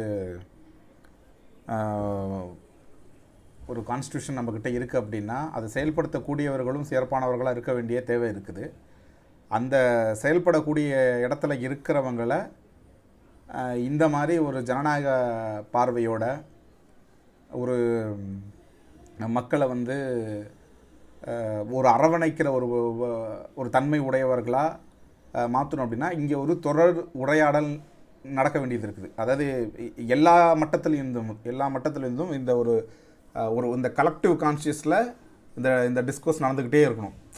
இது இது எந்த விதத்துலையும் தொய்வடையக்கூடாது. இப்போ இதை இதை வந்து அச்சீவ் பண்ணுறதுக்கு எங்கெங்கெல்லாம் வந்து லூப்போல்ஸ் இருக்கோ அதை அடைக்கணும். இப்போ நம்ம சொல்கிற மாதிரி ஜுடிஷியரியில் இப்போ வேலை வேலை செய்யணுமா? அங்கே ரிசர்வேஷன் கொண்டு வரணுமா? கொண்டு வரணும். இப்போ பெரியார் சொன்ன மாதிரி வந்து இங்கே ஊரும் சரி இருக்கிற ஒரு பகுதிகளில் வந்து போலீஸில் ஃபுல்லாக தூக்கி சரிக்காரெல்லாம் தூக்கி போடு.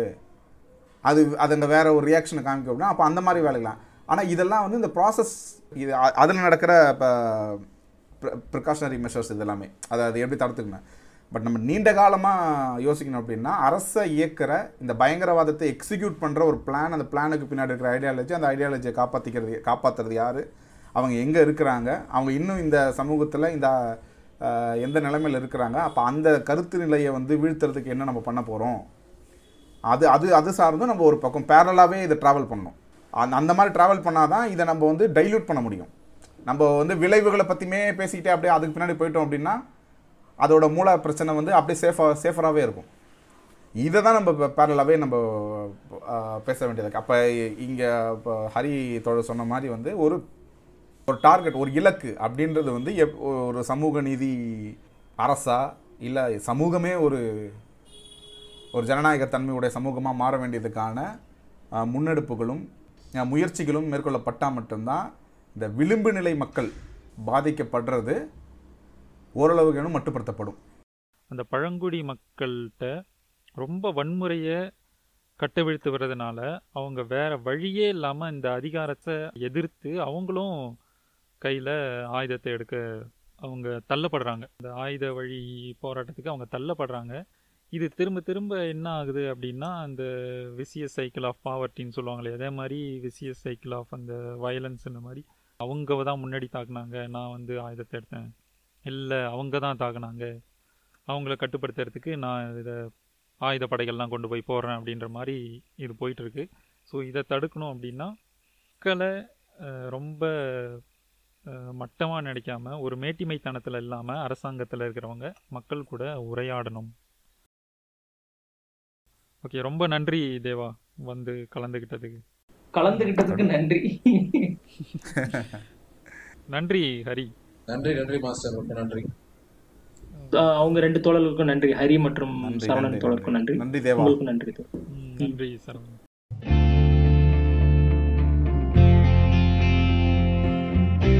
இதுவரை நீங்கள் கேட்டது டீக்கடை டிஸ்கஷன்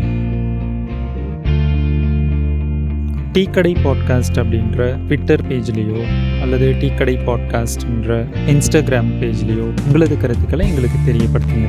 அல்லது ஆங்கர் ஆப் யூஸ் பண்ணிங்கன்னா வாய்ஸ் மெசேஜ் மூலமாகவும் உங்களது கருத்துக்களை எங்களுக்கு தெரியப்படுத்தலாம். மீண்டும் சந்திப்போம்.